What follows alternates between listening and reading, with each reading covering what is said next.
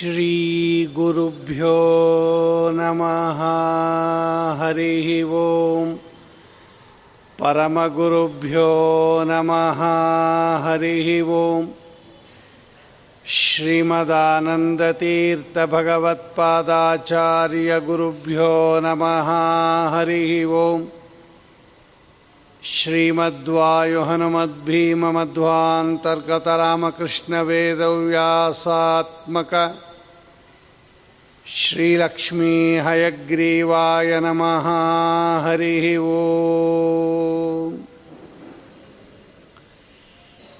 सुमतिभिरनुमेयं शुभ्रकायं सखायम् सुखमयमनपायं मुक्त्युपायं विमायम् नृहयमहममेयं ध्येयमाम्नाय गेयं सदयमसदजेयं श्रीसहायं भजेयम् आपादमौलिपर्यन्तं गुरूणाम् आकृतिं स्मरेत् तेन विघ्नाः प्रणश्यन्ति सिद्ध्यन्ति च मनोरथाः। यस्य प्रचण्डतपसा श्रुतिगीतवृत्तः तुष्टो हरिः किल वशं वदतामवाप। श्रीमद्वसन्मतपयोनिधिपूर्णचन्द्रः श्रीविष्णुतीर्थमुनिराट् मुदमातनोतु स्वस्ति श्रीरस्तु मे शस्तं निस्तुलानिस्तुलात् पुनः। वस्तु नो वस्तु नो नित्यं समस्तव्यस्तयोगतः। नमः परस्मै पुरुषाय भूयसे सदुद्भवस्थाननिरोधलीलया गृहीतशक्तित्रितयाय देहिनाम् अन्तर्ध्रुवाय अनुपलभ्यवर्त्मने हरिः वो ವಿಷ್ಣುತೀರ್ಥರ ಶ್ರೀಮದ್ಭಾಗವತ ಸಾರೋದ್ಧಾರದಲ್ಲಿ ಸಂಕ್ಷಿಪ್ತ ಶಾಸ್ತ್ರಾರ್ಥ ಪ್ರಕರಣ ಅನ್ನತಕ್ಕಂತಹ ಪ್ರಕರಣವನ್ನು ಚಿಂತನೆ ಮಾಡ್ತಾ ಇದ್ದೇವೆ ನನ್ನೇ ದಿವಸ ಪೃಥುಚಕ್ರವರ್ತಿಗಳಿಗೆ ಸನಕಾದಿಗಳು ಮಾಡಿದ ಉಪದೇಶ ಅದರಲ್ಲಿ ಸ್ಪಷ್ಟವಾಗಿ ಮನುಷ್ಯನ ಶ್ರೇಯಸ್ಸಾಗಬೇಕಾದರೆ ಪರಮಾತ್ಮ ವ್ಯತಿರಿಕ್ತ ಪದಾರ್ಥಗಳ ಸಂಘರಾಹಿತ್ಯ ಭಗವಂತನಲ್ಲಿ ಮಾಡತಕ್ಕಂತಹ ದೃಢವಾದ ಭಕ್ತಿ. ಇದು ಮನಸ್, ಮನುಷ್ಯನ ಶ್ರೇಯಸ್ಸಿಗೆ ಕಾರಣ ಅಂತ ಹೇಳಿ ಯಾರು ಶ್ರೇಯಸ್ಸನ್ನು ಅಪೇಕ್ಷೆ ಪಡ್ತಾರೆ, ಮೋಕ್ಷವನ್ನು ಅಪೇಕ್ಷೆ ಪಡ್ತಾರೆ, ಇವರು ಭಗವಂತನಿಗೆ ವಿರುದ್ಧವಾದ ಪದಾರ್ಥಗಳನ್ನು ಬಿಡುತ್ತಾ ಬರಬೇಕು. ಇದು ನಿಯಮ ಇದು ನಮ್ಮಲ್ಲಿ. ನಿನ್ನೆ ನಾವು ನೋಡಿದ ಹಾಗೆ ವಿರುದ್ಧ ಪದಾರ್ಥಗಳಿದ್ದಾಗ ಒಂದನ್ನು ಬಿಟ್ಟರೆ ಮಾತ್ರ ಇನ್ನೊಂದರ ಕಡೆ ಹೋಗೋದು. ಎರಡು ದಿಕ್ಕಿನಲ್ಲಿ ಎರಡು ಊರಿರುತ್ತೆ ಈಗ ಆ ಊರಿಗೆ ಹೋಗ್ಬೇಕಾದ್ರೆ ಈ ಊರು ಬಿಡಲೇಬೇಕು ನೀವು. ಈ ಊರನ್ನು ಬಿಡದೇನೆ ಆ ಊರಿಗೆ ಹೇಗೆ ಹೋಗೋಕ್ಕಾಗೋದಿಲ್ವೋ? ವಿಷಯ ವಿಷ್ಣು. ಇದೆರಡೂ ದೂರ ದೂರದಲ್ಲಿ ಇರತಕ್ಕಂತಹ ಬೇರೆ ಬೇರೆ ವಿರುದ್ಧವಾಗಿರ್ತಕ್ಕಂಥದ್ದು. ವಿಷಯ ಪದಾರ್ಥಗಳನ್ನು ಬಿಡದೇ ಇದ್ದರೆ ವಿಷ್ಣು ಸಮೀಪಕ್ಕೆ ಹೋಗೋಕ್ಕಾಗೋದಿಲ್ಲ. ಹಾಗಂತ ಬಿಡೋದು ಹೆಂಗೆ ಅಂತ ಕಷ್ಟಪಡಬೇಕಾದ್ದು ಇಲ್ಲ. ಅವನನ್ನೇ ಕೇಳ್ಕೊಂಬಿಡೋದು, ಭಗವಂತನನ್ನೇ ಕೇಳಬೇಕು. ಈ ವಿಷಯ ಪದಾರ್ಥಗಳ ಸಂಸರ್ಗವನ್ನು ಬಿಡಿಸಿ ನಿನ್ನ ಪಾದಾರವಿಂದಗಳಲ್ಲಿ ನಮ್ಮ ಮನಸ್ಸು ಹೋಗೋವಂಗೆ ನೀನೇ ಅನುಗ್ರಹ ಮಾಡುವಂಥ ಸ್ವಾಮಿಯನ್ನು ಪ್ರತಿದಿನ ನಾವು ಕೇಳ್ಕೊತಾ ಇದ್ದಾಗ ಅವನ ಕರುಣೆಯಿಂದ ಇವತ್ತೆಲ್ಲ ನಾಳೆ ಈ ಪದಾರ್ಥಗಳ ಅಭಿಲಾಷೆ, ಅದರ ವ್ಯಾಮೋಹ ಅನ್ನೋದು ಬಿಡಿಸ್ತಾನೆ ಭಗವಂತ. ಬಿಡಿಸಿ ಉದ್ಧಾರ ಮಾಡುತ್ತಾನೆ ಇಂತಹ ಒಂದು ಪ್ರಾಮಾಣಿಕ ಪ್ರಯತ್ನವನ್ನು, ಪ್ರಾಮಾಣಿಕ ಪ್ರಾರ್ಥನೆಯನ್ನು ನಾವು ಮಾಡಬೇಕು ಅನ್ನೋದನ್ನು ಭಾಗವತ ಸುಸ್ಪಷ್ಟವಾಗಿ ನಮಗೆ ತೋರಿಸ್ತಾ ಇದೆ.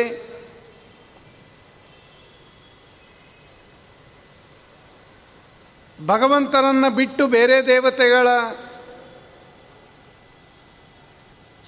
ಸಂಘ ಮಾಡಬಾರದು, ಸ್ತೋತ್ರಾದಿಗಳು ಮಾಡಬಾರದು ಅಂತ ಮೇಲ್ನೋಟಕ್ಕೆ ಅರ್ಥ ಬರುತ್ತೆ. ಬರೀ ಭಗವಂತನನ್ನು ಚಿಂತನೆ ಮಾಡ್ತಾ ಇರಬೇಕು, ಬೇರೆ ಯಾರನ್ನೂ ಚಿಂತನೆ ಮಾಡಬಾರದು ಅಂತ ಅರ್ಥ ಅಲ್ಲ ಅದಕ್ಕೆ. ಭಗವಂತನಿಗೆ ವಿರುದ್ಧವಾಗಿ ಕರ್ಕೊಂಡು ಹೋಗೋರಿಗೆ, ಭಗವಂತನ ವಿರುದ್ಧವಾಗಿ ನಡೆಯೋರ ಸಹವಾಸ ಮಾಡಬಾರದು ಅಂತಲೇ ಹೊರತು, ಯಾವ ಯಾವ ಜ್ಞಾನಿಗಳು ಭಗವಂತನ ಹತ್ರ ಕರ್ಕೊಂಡು ಹೋಗ್ತಾರೆ, ಅವರ ಸಹವಾಸ ಅವಶ್ಯಕವಾಗಿ ಮಾಡಬೇಕು. ಹೀಗೆ ಅರ್ಥ ಮಾಡಬೇಕು ಈ ಈ ಒಂದು ಭಗವ, ಭಾಗವತ ವ್ಯಾಖ್ಯಾನಕ್ಕೆ. ಅಥವಾ ಭಾಗವತ ಶ್ಲೋಕಕ್ಕೆ? ಯಾಕೆಂದರೆ ಭಗವಂತ ತೃತೀಯ ಸ್ಕಂದದಲ್ಲಿ ಹೇಳುವಾಗ, ಆದವು ಸಂಗಂಚ ಸಾಧುಷು. ಸಾಧುಗಳ ಸಹವಾಸ ಮಾಡಬೇಕು ಅಂತ ತನ್ನ ತಾಯಿ ದೇವಹೂತಿ ದೇವಿಗೆ ಉಪದೇಶ ಮಾಡ್ತಾನೆ ಭಗವಂತ. ಅಲ್ಲಿಗೆ ಸಜ್ಜನರ ಸಹವಾಸ ತಪ್ಪಿಸ್ಕೋಬೇಡ್ರಿ, ದುರ್ಜನರ ಸಹವಾಸ ಮಾಡಬೇಡ್ರಿ ಅಂತ ಒಟ್ಟು ತಾತ್ಪರ್ಯ. ದುಷ್ಟ ಪದಾರ್ಥಗಳ ಸ್ವೀಕಾರ ಮಾಡಬೇಡ್ರಿ ಸತ್ಪದಾರ್ಥಗಳ ಸ್ವೀಕಾರ ಬಿಡಬೇಡ್ರಿ. ದುಷ್ಟ ವ್ರತಗಳನ್ನು ಆಚರಣೆ ಮಾಡಬೇಡ್ರಿ, ಶಿಷ್ಟ ವ್ರತಗಳನ್ನು ಬಿಡಬೇಡ್ರಿ ಏಕಾದಶಾದಿ ವ್ರತಗಳು. ಇದೆಲ್ಲ ಭಗವಂತನ ಮಾತಿಗೆ ತಾತ್ಪರ್ಯ ಅಂತ ಹೇಳಿ ಸ್ವಾಮಿನೇ ಹೇಳುತ್ತಾನೆ ಅದನ್ನೆಲ್ಲ. ತಚ್ಶ್ರದ್ಧೆಯ ಭಗವದ್ಧರ್ಮಚರ್ಯಯ. ಜಿಜ್ಞಾಸಯ ಆಧ್ಯಾತ್ಮಿಕ ಯೋಗನಿಷ್ಠಯ.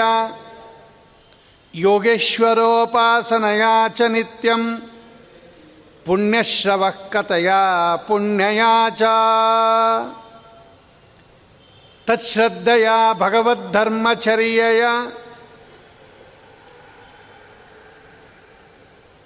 ಭಗವಂತನಲ್ಲಿ ಮಹಾಶ್ರದ್ಧೆ ಇರಬೇಕ್ರಿ ನಮಗೆ. ತತ್ಶ್ರದ್ಧೆಯ. ಸ್ವಾಮಿಯಲ್ಲಿ ನಮಗೆ ಶ್ರದ್ಧೆ ಇರಬೇಕು, ಅವನ ಉಪದೇಶದಲ್ಲಿ ನಮಗೆ ಆಸೆ ಇರಬೇಕು, ಆಸಕ್ತಿ ಇರಬೇಕು, ನಿಷ್ಠೆ ಇರಬೇಕು. ಭಗವದ್ ಧರ್ಮಚರ್ಯೆಯ ಮೋಕ್ಷ ಹೇಗಾಗತ್ತೆ ಅಂತ ಪ್ರಶ್ನೆ ಬಂದಾಗ, ಇವೆಲ್ಲವೂ ಕೂಡ ಭಗವದ್ ಧರ್ಮಗಳು ಪರಂಪರೆಯಿಂದ ಸಾಧನ ಅದು, ಸಾಕ್ಷಾತ್ತಾಗಿ ದೃಢಭಕ್ತಿ ಬೇಕು. ಆ ದೃಢಭಕ್ತಿ ಬರಬೇಕಾದ್ರೆ ಪರಂಪರೆಯಿಂದ ನಮಗೆ ಭಗವಂತನ ಧರ್ಮಾಚರಣೆ ಬೇಕು. ಅಂದರೆ ಭಗವತ್ ಪರವಾಗಿ ಇರತಕ್ಕಂತಹ ವ್ರತ ನಿಯಮ ನಿಷ್ಠೆಗಳ ಆಚರಣೆ ಇರಬೇಕು. ಆಧ್ಯಾತ್ಮಿಕ ಯೋಗ ಜಿಜ್ಞಾಸಯ, ಆಧ್ಯಾತ್ಮಿಕ ಯೋಗ ನಿಷ್ಠಯ ಭಗವಂತನಿಗೆ ಆಧ್ಯಾತ್ಮಿಕ ಅಂತ ಕರೀತಾರೆ. ಆ ಆಧ್ಯಾತ್ಮಿಕ ಆದರೆ ಅಧ್ಯಾತ್ಮ ಅಂದರೆ ಅವನಿಗೆ ಹೆಸರು ಅಧ್ಯಾತ್ಮ ಅಂತ. ಅವನಿಗೆ ಸಂಬಂಧಪಟ್ಟ ವಿಷಯ ಆಧ್ಯಾತ್ಮಿಕ. ಆ ಆಧ್ಯಾತ್ಮಿಕ ತತ್ವಜ್ಞಾನವನ್ನು ಸಂಪಾದನೆ ಮಾಡೋದರಲ್ಲಿ ನಮಗೆ ನಿಷ್ಠೆ ಇರಬೇಕು. ಜಿಜ್ಞಾಸಯ ಯಾವುದು ಸರಿ, ಯಾವುದು ತಪ್ಪು ಅಂತ ವಿಚಾರ ಮಾಡತಕ್ಕಂತಹ ಒಂದು ಪ್ರವೃತ್ತಿ ಇರಬೇಕು ನಮಗೆ. ಯಾವ್ಯಾವುದನ್ನು ಕೇಳ್ತೀವೋ, ಯಾವ್ಯಾವುದನ್ನು ನೋಡ್ತೀವೋ ಅದೆಲ್ಲ ನಿಜ ಆಗಿರೋದಿಲ್ಲ, ಅದೆಲ್ಲ ಸರಿಯಾಗಿರೋದಿಲ್ಲ. ಈ ಶ್ರವಣ ಮತ್ತು ಧ್ಯಾನದ ಮಧ್ಯದಲ್ಲಿ ಮನನ ಅಂತ ಒಂದಿದೆ. ಶ್ರವಣ ಮಾಡಿದ್ದನ್ನೆಲ್ಲ ಧ್ಯಾನ ಮಾಡೋಕ್ಕಾಗಲ್ಲ. ಇವತ್ತು ಏನೇನೋ ಕೇಳ್ತಾ ಇರ್ತೀವಿ ನಾವು. ಆ ಕೇಳಿದ್ದನ್ನೆಲ್ಲ ಧ್ಯಾನ ಮಾಡೋ ಸ್ಟೇಜ್ ಅದಕ್ಕೆ ಮಧ್ಯದಲ್ಲಿ ಇನ್ನೊಂದು ಇಟ್ಟಿದ್ದಾರೆ ಅವರು, ಮನನ ಅಂತ. ಈ ಮನನ ಅನ್ನತಕ್ಕಂತಹ ಸ್ಟೇಜ್ ಇದೆಯಲ್ಲ, ಮಧ್ಯದ್ದು, ಇದು ಜರಡಿ ಆಡ್ತಾರಲ್ಲ, ಆ ಜರಡಿ ಇದ್ದಂಗೆ ಇದು. ಅಂಗಡಿಯಲ್ಲಿ ಕೊಟ್ಟಿದ್ದ ಪದಾರ್ಥ ಎಲ್ಲ ತಗೊಂಡ್ಬಂದು ಅಡುಗೆ ಮಾಡೋ ಹಂಗಿರಲಿಲ್ಲ ಹಿಂದಿನ ಕಾಲದಲ್ಲಿ. ಅದು ಹೆಣ್ಣು ಮಕ್ಕಳಿಗೆ ಗೊತ್ತಿರುತ್ತೆ. ಇಷ್ಟು ಈಗ ಏನು ನಮಗೆ ಶುದ್ಧವಾಗಿರ್ತಕ್ಕಂಥ ಪದಾರ್ಥ ಅಂತ ಇವರು ಕ್ಲೀನ್ಡ್ ಅಂತ ಕೊಡ್ತಾರೆ, ಈ ಒಂದು ವ್ಯವಸ್ಥೆ ಹಿಂದೆ ಇರಲಿಲ್ಲ. ಅಂಗಡಿಯಿಂದ ಅಕ್ಕಿನೋ ಅಥವಾ ಏನೋ ತಂದಾಗ ಅದನ್ನು ಹಾಗೆ ಅಡುಗೆ ಮಾಡೋಕ್ಕಾಗ್ತಾ ಇರಲಿಲ್ಲ. ಅದಕ್ಕೆ ಅವರು ಜರಡಿ ಇಟ್ಕೊಂಡು, ಮೊರ ಇಟ್ಕೊಂಡು, ಕೇರಿ ಜರಡಿ ಆಡಿ ಆರಿಸಿ ಅದನ್ನು ಅಡುಗೆಗೆ ಹಾಕ್ತಾ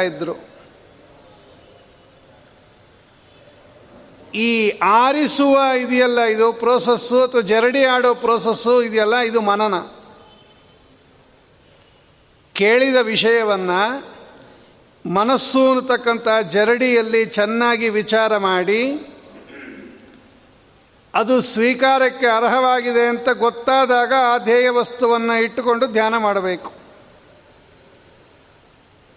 ಇದಕ್ಕೆ ಜಿಜ್ಞಾಸ ಅಂತ ಕರೀತಾರೆ. ಮನನ, ವಿಚಾರ, ಜಿಜ್ಞಾಸ. ಭಗವಂತ ಹೇಳ್ತಾನೆ, ಜಿಜ್ಞಾಸೆ ಮಾಡಬೇಕು. ಒಬ್ಬೊಬ್ಬರು ಒಂದೊಂದು ಹೇಳ್ತಾರಲ್ಲ ಅಂತ ಕೆಲವರಿಗೆ ತುಂಬ ಕನ್ಫ್ಯೂಷನ್ ಅಲ್ಲಿ ಹೋದರೆ ಅವರು ಬೇರೆ ಥರ ಹೇಳ್ತಾರೆ, ಇಲ್ಲಿ ಬಂದರೆ ನೀವೊಂದು ಥರ ಹೇಳ್ತೀರಾ ಇನ್ಯಾವುದೋ ಮಠಕ್ಕೆ ಹೋದರೆ ಅವ್ರು ಇನ್ನೊಂದು ಥರ ಹೇಳ್ತಾರೆ ಅಲ್ಲೋದ್ರೆ ಇನ್ನೊಂದು ಥರ ಹೇಳ್ತಾರೆ. ಹೇಳಿ ಬಿಡಿ. ಹೇಳಕ್ಕೇನು ಕಷ್ಟ? ತಗೊಳ್ಳೋರು ಎಂಥದ್ದು ತಗೋಬೇಕು ಅನ್ನೋದು ಮುಖ್ಯ. ಹೇಳೋರು ಹೇಳಿ ಬಿಡ್ರಿ. ಪದಾರ್ಥ ಬೇಕಾದಷ್ಟು ಮಾರ್ತಾ ಇರ್ತಾರೆ ಮಾರ್ಕೆಟಲ್ಲಿ. ತಗೊಳ್ಳೋರು ನಿಮ್ಮದು ಚಾಯ್ಸ್, ಯಾವುದು ತಗೋಬೇಕು, ಯಾವುದು ತಗೋಬಾರ್ದು ಅಂತ. ಮಾರ್ತಾ ಇರೋ ಪದಾರ್ಥ ಎಲ್ಲ ಏನು ತೊಗೊಂಬರಲ್ವಲ್ಲ ನೀವು? ಯಾವುದು ತಗೋಬೇಕು ಅಂತ ನಿಮ್ಮ ಆಪ್ಷನ್ ಅಲ್ವಾ ಅದು? ಕೇಳ್ರಿ, ಎಲ್ಲವನ್ನು ಕೇಳ್ರಿ. ಆದರೆ ಯಾವುದು ಧ್ಯಾನಕ್ಕೆ ಉಪಯೋಗಿಸ್ಕೋಬೇಕು ಅನ್ನೋದನ್ನು ನೀವು ಚಿಂತನೆ ಮಾಡಿರಿ ಮಧ್ಯದಲ್ಲಿ. ಇದು ಮನನ. ಭಗವಂತ ಹೇಳ್ತಾನೆ ಜಿಜ್ಞಾಸಯ, ಆಧ್ಯಾತ್ಮಿಕ ಯೋಗ ನಿಷ್ಠಯ ವಿಚಾರ ಮಾಡಬೇಕು. ಯೋಗೇಶ್ವರೋಪಾಸನಯ ಚ ನಿತ್ಯಂ. ಯೋಗೇಶ್ವರರು ಅಂದರೆ ಆ ಉಪಾಯವನ್ನು ತಿಳಿದವರಲ್ಲಿ ಅಗ್ರಗಣ್ಯರು. ಮೋಕ್ಷವನ್ನು ಹೇಗೆ ಹೊಂದಬೇಕು ಅನ್ನೋ ಉಪಾಯವನ್ನು ತಿಳಿದಿರುವರಲ್ಲಿ ಅಗ್ರಗಣ್ಯರಾಗಿರ್ತಕ್ಕಂತಹ ದೊಡ್ಡ ದೊಡ್ಡ ಗುರುಗಳು ನಾವು ನಿನ್ನೆ ನೋಡಿದ್ವಿ. ಇವರ ಸೇವೆ ಇರಬೇಕು. ವಿನಾ ಮಹತ್ ಪಾದರಜೋಭಿಷೇಕಂ ಪ್ರಹ್ಲಾದರಾಜರು ಹೇಳುತ್ತಾರೆ. ಹಾಗೆಲ್ಲ ಭಗವಂತನಲ್ಲಿ ಭಕ್ತಿ ಆಗಲಿ ಭಗವಂತನ ಜ್ಞಾನ ಆಗಲಿ, ಅವನ ದರ್ಶನ ಆಗಲಿ ದೊಡ್ಡವರ ಅನುಗ್ರಹ ಇಲ್ಲದೆ ಬರೋದಿಲ್ಲ. ಅದಕ್ಕೆ ದೊಡ್ಡವರ ಪಾದಕ್ಕೆ ಬಂದು ಬೀಳಬೇಕು ನಾವು. ಅವರ ಆಶೀರ್ವಾದ ತಗೋಬೇಕು. ಅವರ ಪೂರ್ಣಾನುಗ್ರಹ ಇರಬೇಕು. ಭಕ್ತಿಯ ಗಂಧ ಗಾಳಿ ಗೊತ್ತಿಲ್ಲ ನಮಗೆ. ಭಕ್ತಿ ಇದೆ ಅಂತ ತಿಳ್ಕೊಂಬಿಟ್ಟಿದ್ದೀವಿ ನಿಜವಾಗಲೂ ಭಕ್ತಿ ಅಂದರೆ ಏನು? ಅದು ಹೆಂಗೆ ಬಂದಿರಬೇಕು? ಅದು ಶಾಶ್ವತವಾಗಿ ಇರೋದಕ್ಕೆ ಏನು ಮಾಡಬೇಕು? ಇದೆಲ್ಲ ದೊಡ್ಡವರ ಅನುಗ್ರಹದಿಂದ ಬರಬೇಕು. ಇದನ್ನು ಭಾಗವತ ಹೇಳುತ್ತೆ. ಯೋಗೇಶ್ವರ, ಈ ಉಪಾಯವನ್ನು ತಿಳಿದಿರ್ತಕ್ಕಂತಹ ಉಪಾಸನೆಯಾಚ ನಿತ್ಯಂ ಪುಣ್ಯಶ್ರವ ಕಥೆಯ ಪುಣ್ಯಯಾಚ. ಶ್ರೀಹರಿಯ ಕಥಾಶ್ರವಣ ಇರಬೇಕು. ಇದೆಲ್ಲ ಅವಾಂತರ ಕಾರಣಗಳು ಅಂತ ಕರೀತಾರೆ. ಮುಖ್ಯ ಕಾರಣ ಮೋಕ್ಷಕ್ಕೆ ಭಕ್ತಿ. ದೃಢ ಭಕ್ತಿಯಿಂದಲೇ ಮೋಕ್ಷ. ಅದರಲ್ಲಿ ಜ್ಞಾನ ಎಲ್ಲ ಸೇರ್ಕೊಂಬಿಟ್ಟಿರುತ್ತೆ. ಭಕ್ತಿಯಲ್ಲಿ ಜ್ಞಾನ ಒಂದು ಪಾರ್ಟ್ ಅದು ಆ ದೃಢವಾಗಿರ್ತಕ್ಕಂತಹ ಭಕ್ತಿ ಬರಬೇಕಾದ್ರೆ ಇದೆಲ್ಲ ಪ್ರೀ ರಿಕ್ವಿಸಿಟ್ ಇಷ್ಟು ಇರಬೇಕು ನಮ್ಮಲ್ಲಿ ಅಂತ ಭಾಗವತ ಒಂದು ದೊಡ್ಡ ಲಿಸ್ಟ್ ಕೊಡುತ್ತೆ. ಇಂತಹ ಸಚ್ಚಾರಿತ್ರಗಳನ್ನು, ಇಂತಹ ಸತ್ ವಿದ್ಯೆಗಳನ್ನು, ಸದಾಚಾರವನ್ನು ನಾವು ರೂಢಿಸ್ಕೋಬೇಕು ಜೀವನದಲ್ಲಿ.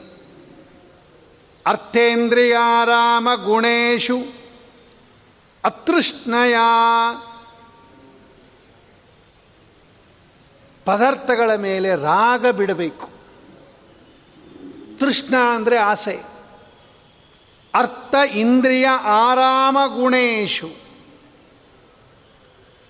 ಅಂದರೆ ಇಂದ್ರಿಯಕ್ಕೆ ಸುಖದಾಯಕವಾಗಿರ್ತಕ್ಕಂತಹ ಪದಾರ್ಥಗಳ ಮೇಲೆ ಬರ್ತಾ ಬರ್ತಾ ಬರ್ತಾ ಬರ್ತಾ ನಿಮಗೆ ಆಸಕ್ತಿ ಕಡಿಮೆ ಆಗಬೇಕು. ಏಕಾಂತದಲ್ಲಿ ಭಗವಂತನನ್ನ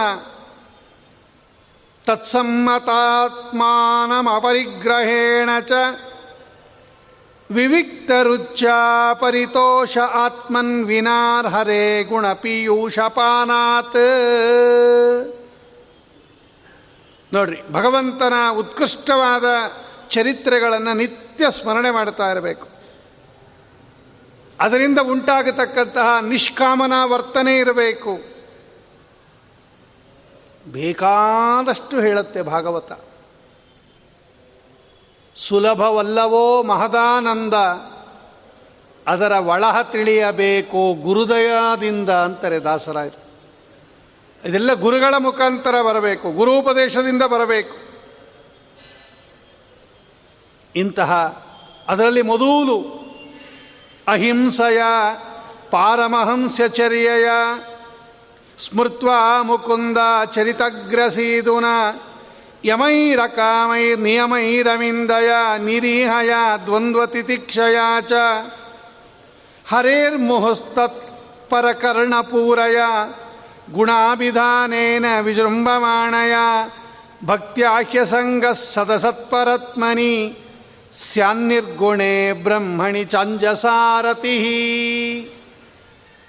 ಸುಖ ಸುಖ ದುಃಖಗಳ ದ್ವಂದ್ವ ಸಹಿಷ್ಣುತೆ ಇರಬೇಕು. ಭಗವಂತನ ನಾಮಕೀರ್ತನೆಯನ್ನು ಕೇಳುತ್ತಾ ಇರಬೇಕು. ಎದೃಚ್ಛಾಲಾಭ ತುಷ್ಟರಾಗಿರಬೇಕು. ಇದೆಲ್ಲ ಬೆಳೆಸ್ಕೋಬೇಕಂತೆ ಈ ಸದ್ಗುಣಗಳನ್ನೆಲ್ಲ.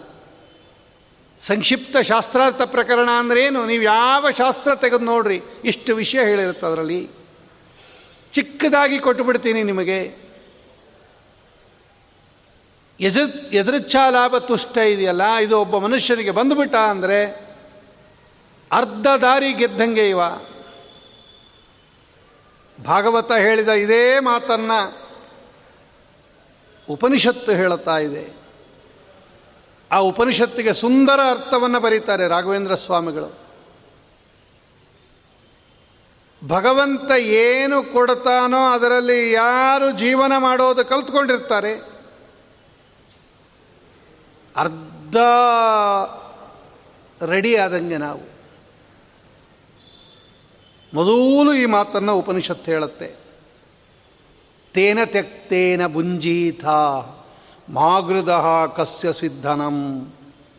ತೇನ ತೆಕ್ತೇನ ಬುಂಜೀತ ತೇನ ಈಶೇನ, ತ್ಯಕ್ತೇನ, ದತ್ತೇನ, ವಿತ್ತೇನ, ಭೋಗಂ ಕುರಿಯಾ ಎದುರುಚ್ಛಾಲಾಭ ಇತಿ ಯಾವತ್ ಅಂತ ರಾಯರು ಬರೆದಿದ್ದಾರೆ ಖಂಡಾರ್ಥದಲ್ಲಿ. ಸ್ವಾಮಿಗೆ ಗೊತ್ತ್ರಿ ನಮಗೇನು ಕೊಡಬೇಕು ಅಂತ. ನಾವೆಷ್ಟೇ ಕಷ್ಟಪಟ್ಟರೂ ಕೂಡ ನಾವು ಏನು ಭೋಗ ಮಾಡಬೇಕೋ ಅಷ್ಟೇ ನಮಗೆ ಸಿಗೋದು ಜ್ಞಾಪಕ ಇಟ್ಕೊಳ್ಳಿ ಅಂತಾರೆ ಅವರು. ನೀವು ಬೇಕಾದ ಸಂಪಾದಿಸ್ಕೊಂಡಿರ್ಬೋದು.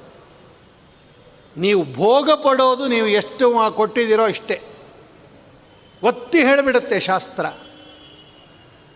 ಅದಕ್ಕೆ ಅನುಸರಿಸ, ಅದು ಅದಕ್ಕೆ ಅನುಸರಿಸಿಕೊಂಡು ಭಗವಂತನೇ ಕೊಡಿಸ್ತಾನೆ ನಿಮಗೆ. ನೀವು ಕೂತ ಕಡೆ ಕೊಡ್ತಾನ್ರಿ ಸ್ವಾಮಿ, ನಿಮಗೆ ಆ ಪದಾರ್ಥ ಭೋಗ ಮಾಡೋ ಒಂದು ಯೋಗ ಇದ್ದರೆ ನೀವೆಲ್ಲೂ ಹೋಗಬೇಕಾಗಿಲ್ಲ. ನೀವು ಕೂತ ಕಡೆ ಕೊಡಿಸ್ತಾನೆ ಭಗವಂತ. ಅದನ್ನು ಮರೆತು ನಾವಿವತ್ತು ಎಲ್ಲ ಕಡೆ ಸಂಪಾದಿಸೋಕ್ಕೆ ಹೋಗ್ತಾ ಇದ್ದೀವಿ. ಹೆಚ್ಚು ಹೆಚ್ಚು ಸಂಪಾದಿಸರೆ ಹೆಚ್ಚು ಹೆಚ್ಚು ಸುಖ ಅನ್ನತಕ್ಕಂಥದ್ದನ್ನು ತಿಳ್ಕೊಂಡಿದ್ದೀವಿ. ಖಂಡಿತ ಇಲ್ಲ ಅಂತಾನೆ ಕೃಷ್ಣ ಪರಮಾತ್ಮ, ಖಂಡಿತ ಇಲ್ಲ. ಹಣ ಹೆಚ್ಚಾದರೆ ಸುಖ, ಲೋಕದ ಕಲ್ಪನೆ. ಹಣ ಹೆಚ್ಚಾದರೆ ದುಃಖ ಭಗವಂತನ ಉಪದೇಶ. ನೀವು ದುಡ್ಡು ಜಾಸ್ತಿ ಸಂಪಾದಿಸಿದ್ರೆ, ಸಂಪತ್ತು ಜಾಸ್ತಿ ಸಂಪಾದಿಸಿದ್ರೆ ಸುಖ ಅಂತ ನೀವು ತಿಳ್ಕೊಂಡಿದ್ದೀರಾ? ಅದು ದುಃಖವನ್ನು ತಂದುಕೊಡುತ್ತೆ. ಬೇಡ ಅಂತಾನೆ ಭಗವಂತ. ಸುಖಕ್ಕೆ ದು, ಸುಖಕ್ಕೆ ಇರಲೇಬೇಕು ಪದಾರ್ಥ ಅಂತನೂ ಏನಿಲ್ಲ ರೀ. ಪ್ರಹ್ಲಾದರಾಜರು ಹೇಳುತ್ತಾರೆ ಸುಖಮೈಂದ್ರಿಯಕಂ ದೈತ್ಯಾಹ ದೇಹಯೋಗೇನ ಯೋಗಿನಾಂ. ಅನಾಯಾಸೇನ ಲಭತೆ ಯಥಾ ದುಃಖಂ ಅಯತ್ನತಃ. ದೈವಾತ್ ಲಭ್ಯತೆ ಯಥಾ ದುಃಖಂ ಅಯತ್ನತಃ. ಪ್ರಹ್ಲಾದರಾಜರ ಆಡೋ ಮಾತು ನೋಡಿದ್ರೆ ನಮಗೆ ತುಂಬ ಆಶ್ಚರ್ಯ ಆಗತ್ತೆ ರೀ ಇವತ್ತು ನಾವು ಲೋಕದಲ್ಲಿ ಏನು ಪ್ರಯತ್ನ ಪಡ್ತಾ ಇದ್ದೀವೋ ನೀವು ರಾಂಗ್ ವೇನಲ್ಲಿ ಹೋಗ್ತಾ ಇದ್ದೀರಾ ಅಂತಾರೆ ಪ್ರಹ್ಲಾದರಾಜರು. ಇವತ್ತು ನಮಗೆ ಸುಖ ಬೇಕು, ಸುಖ ಬೇಕಾದರೆ ಪದಾರ್ಥ ಬೇಕು, ಪದಾರ್ಥ ಬೇಕಾದರೆ ಹಣ ಬೇಕು, ಹಣ ಬೇಕಾದರೆ ದುಡಿಬೇಕು ಅದಕ್ಕೆ ಎಲ್ಲರೂ ಕೆಲಸ ಮಾಡ್ತಾ ಇದ್ದೀವಿ ಅಂತ ಅಲ್ಟಿಮೇಟ್ ಅದೇ ಇವತ್ತು ಎಲ್ಲರನ್ನೂ ಕೇಳಿಬೇಕಾರೆ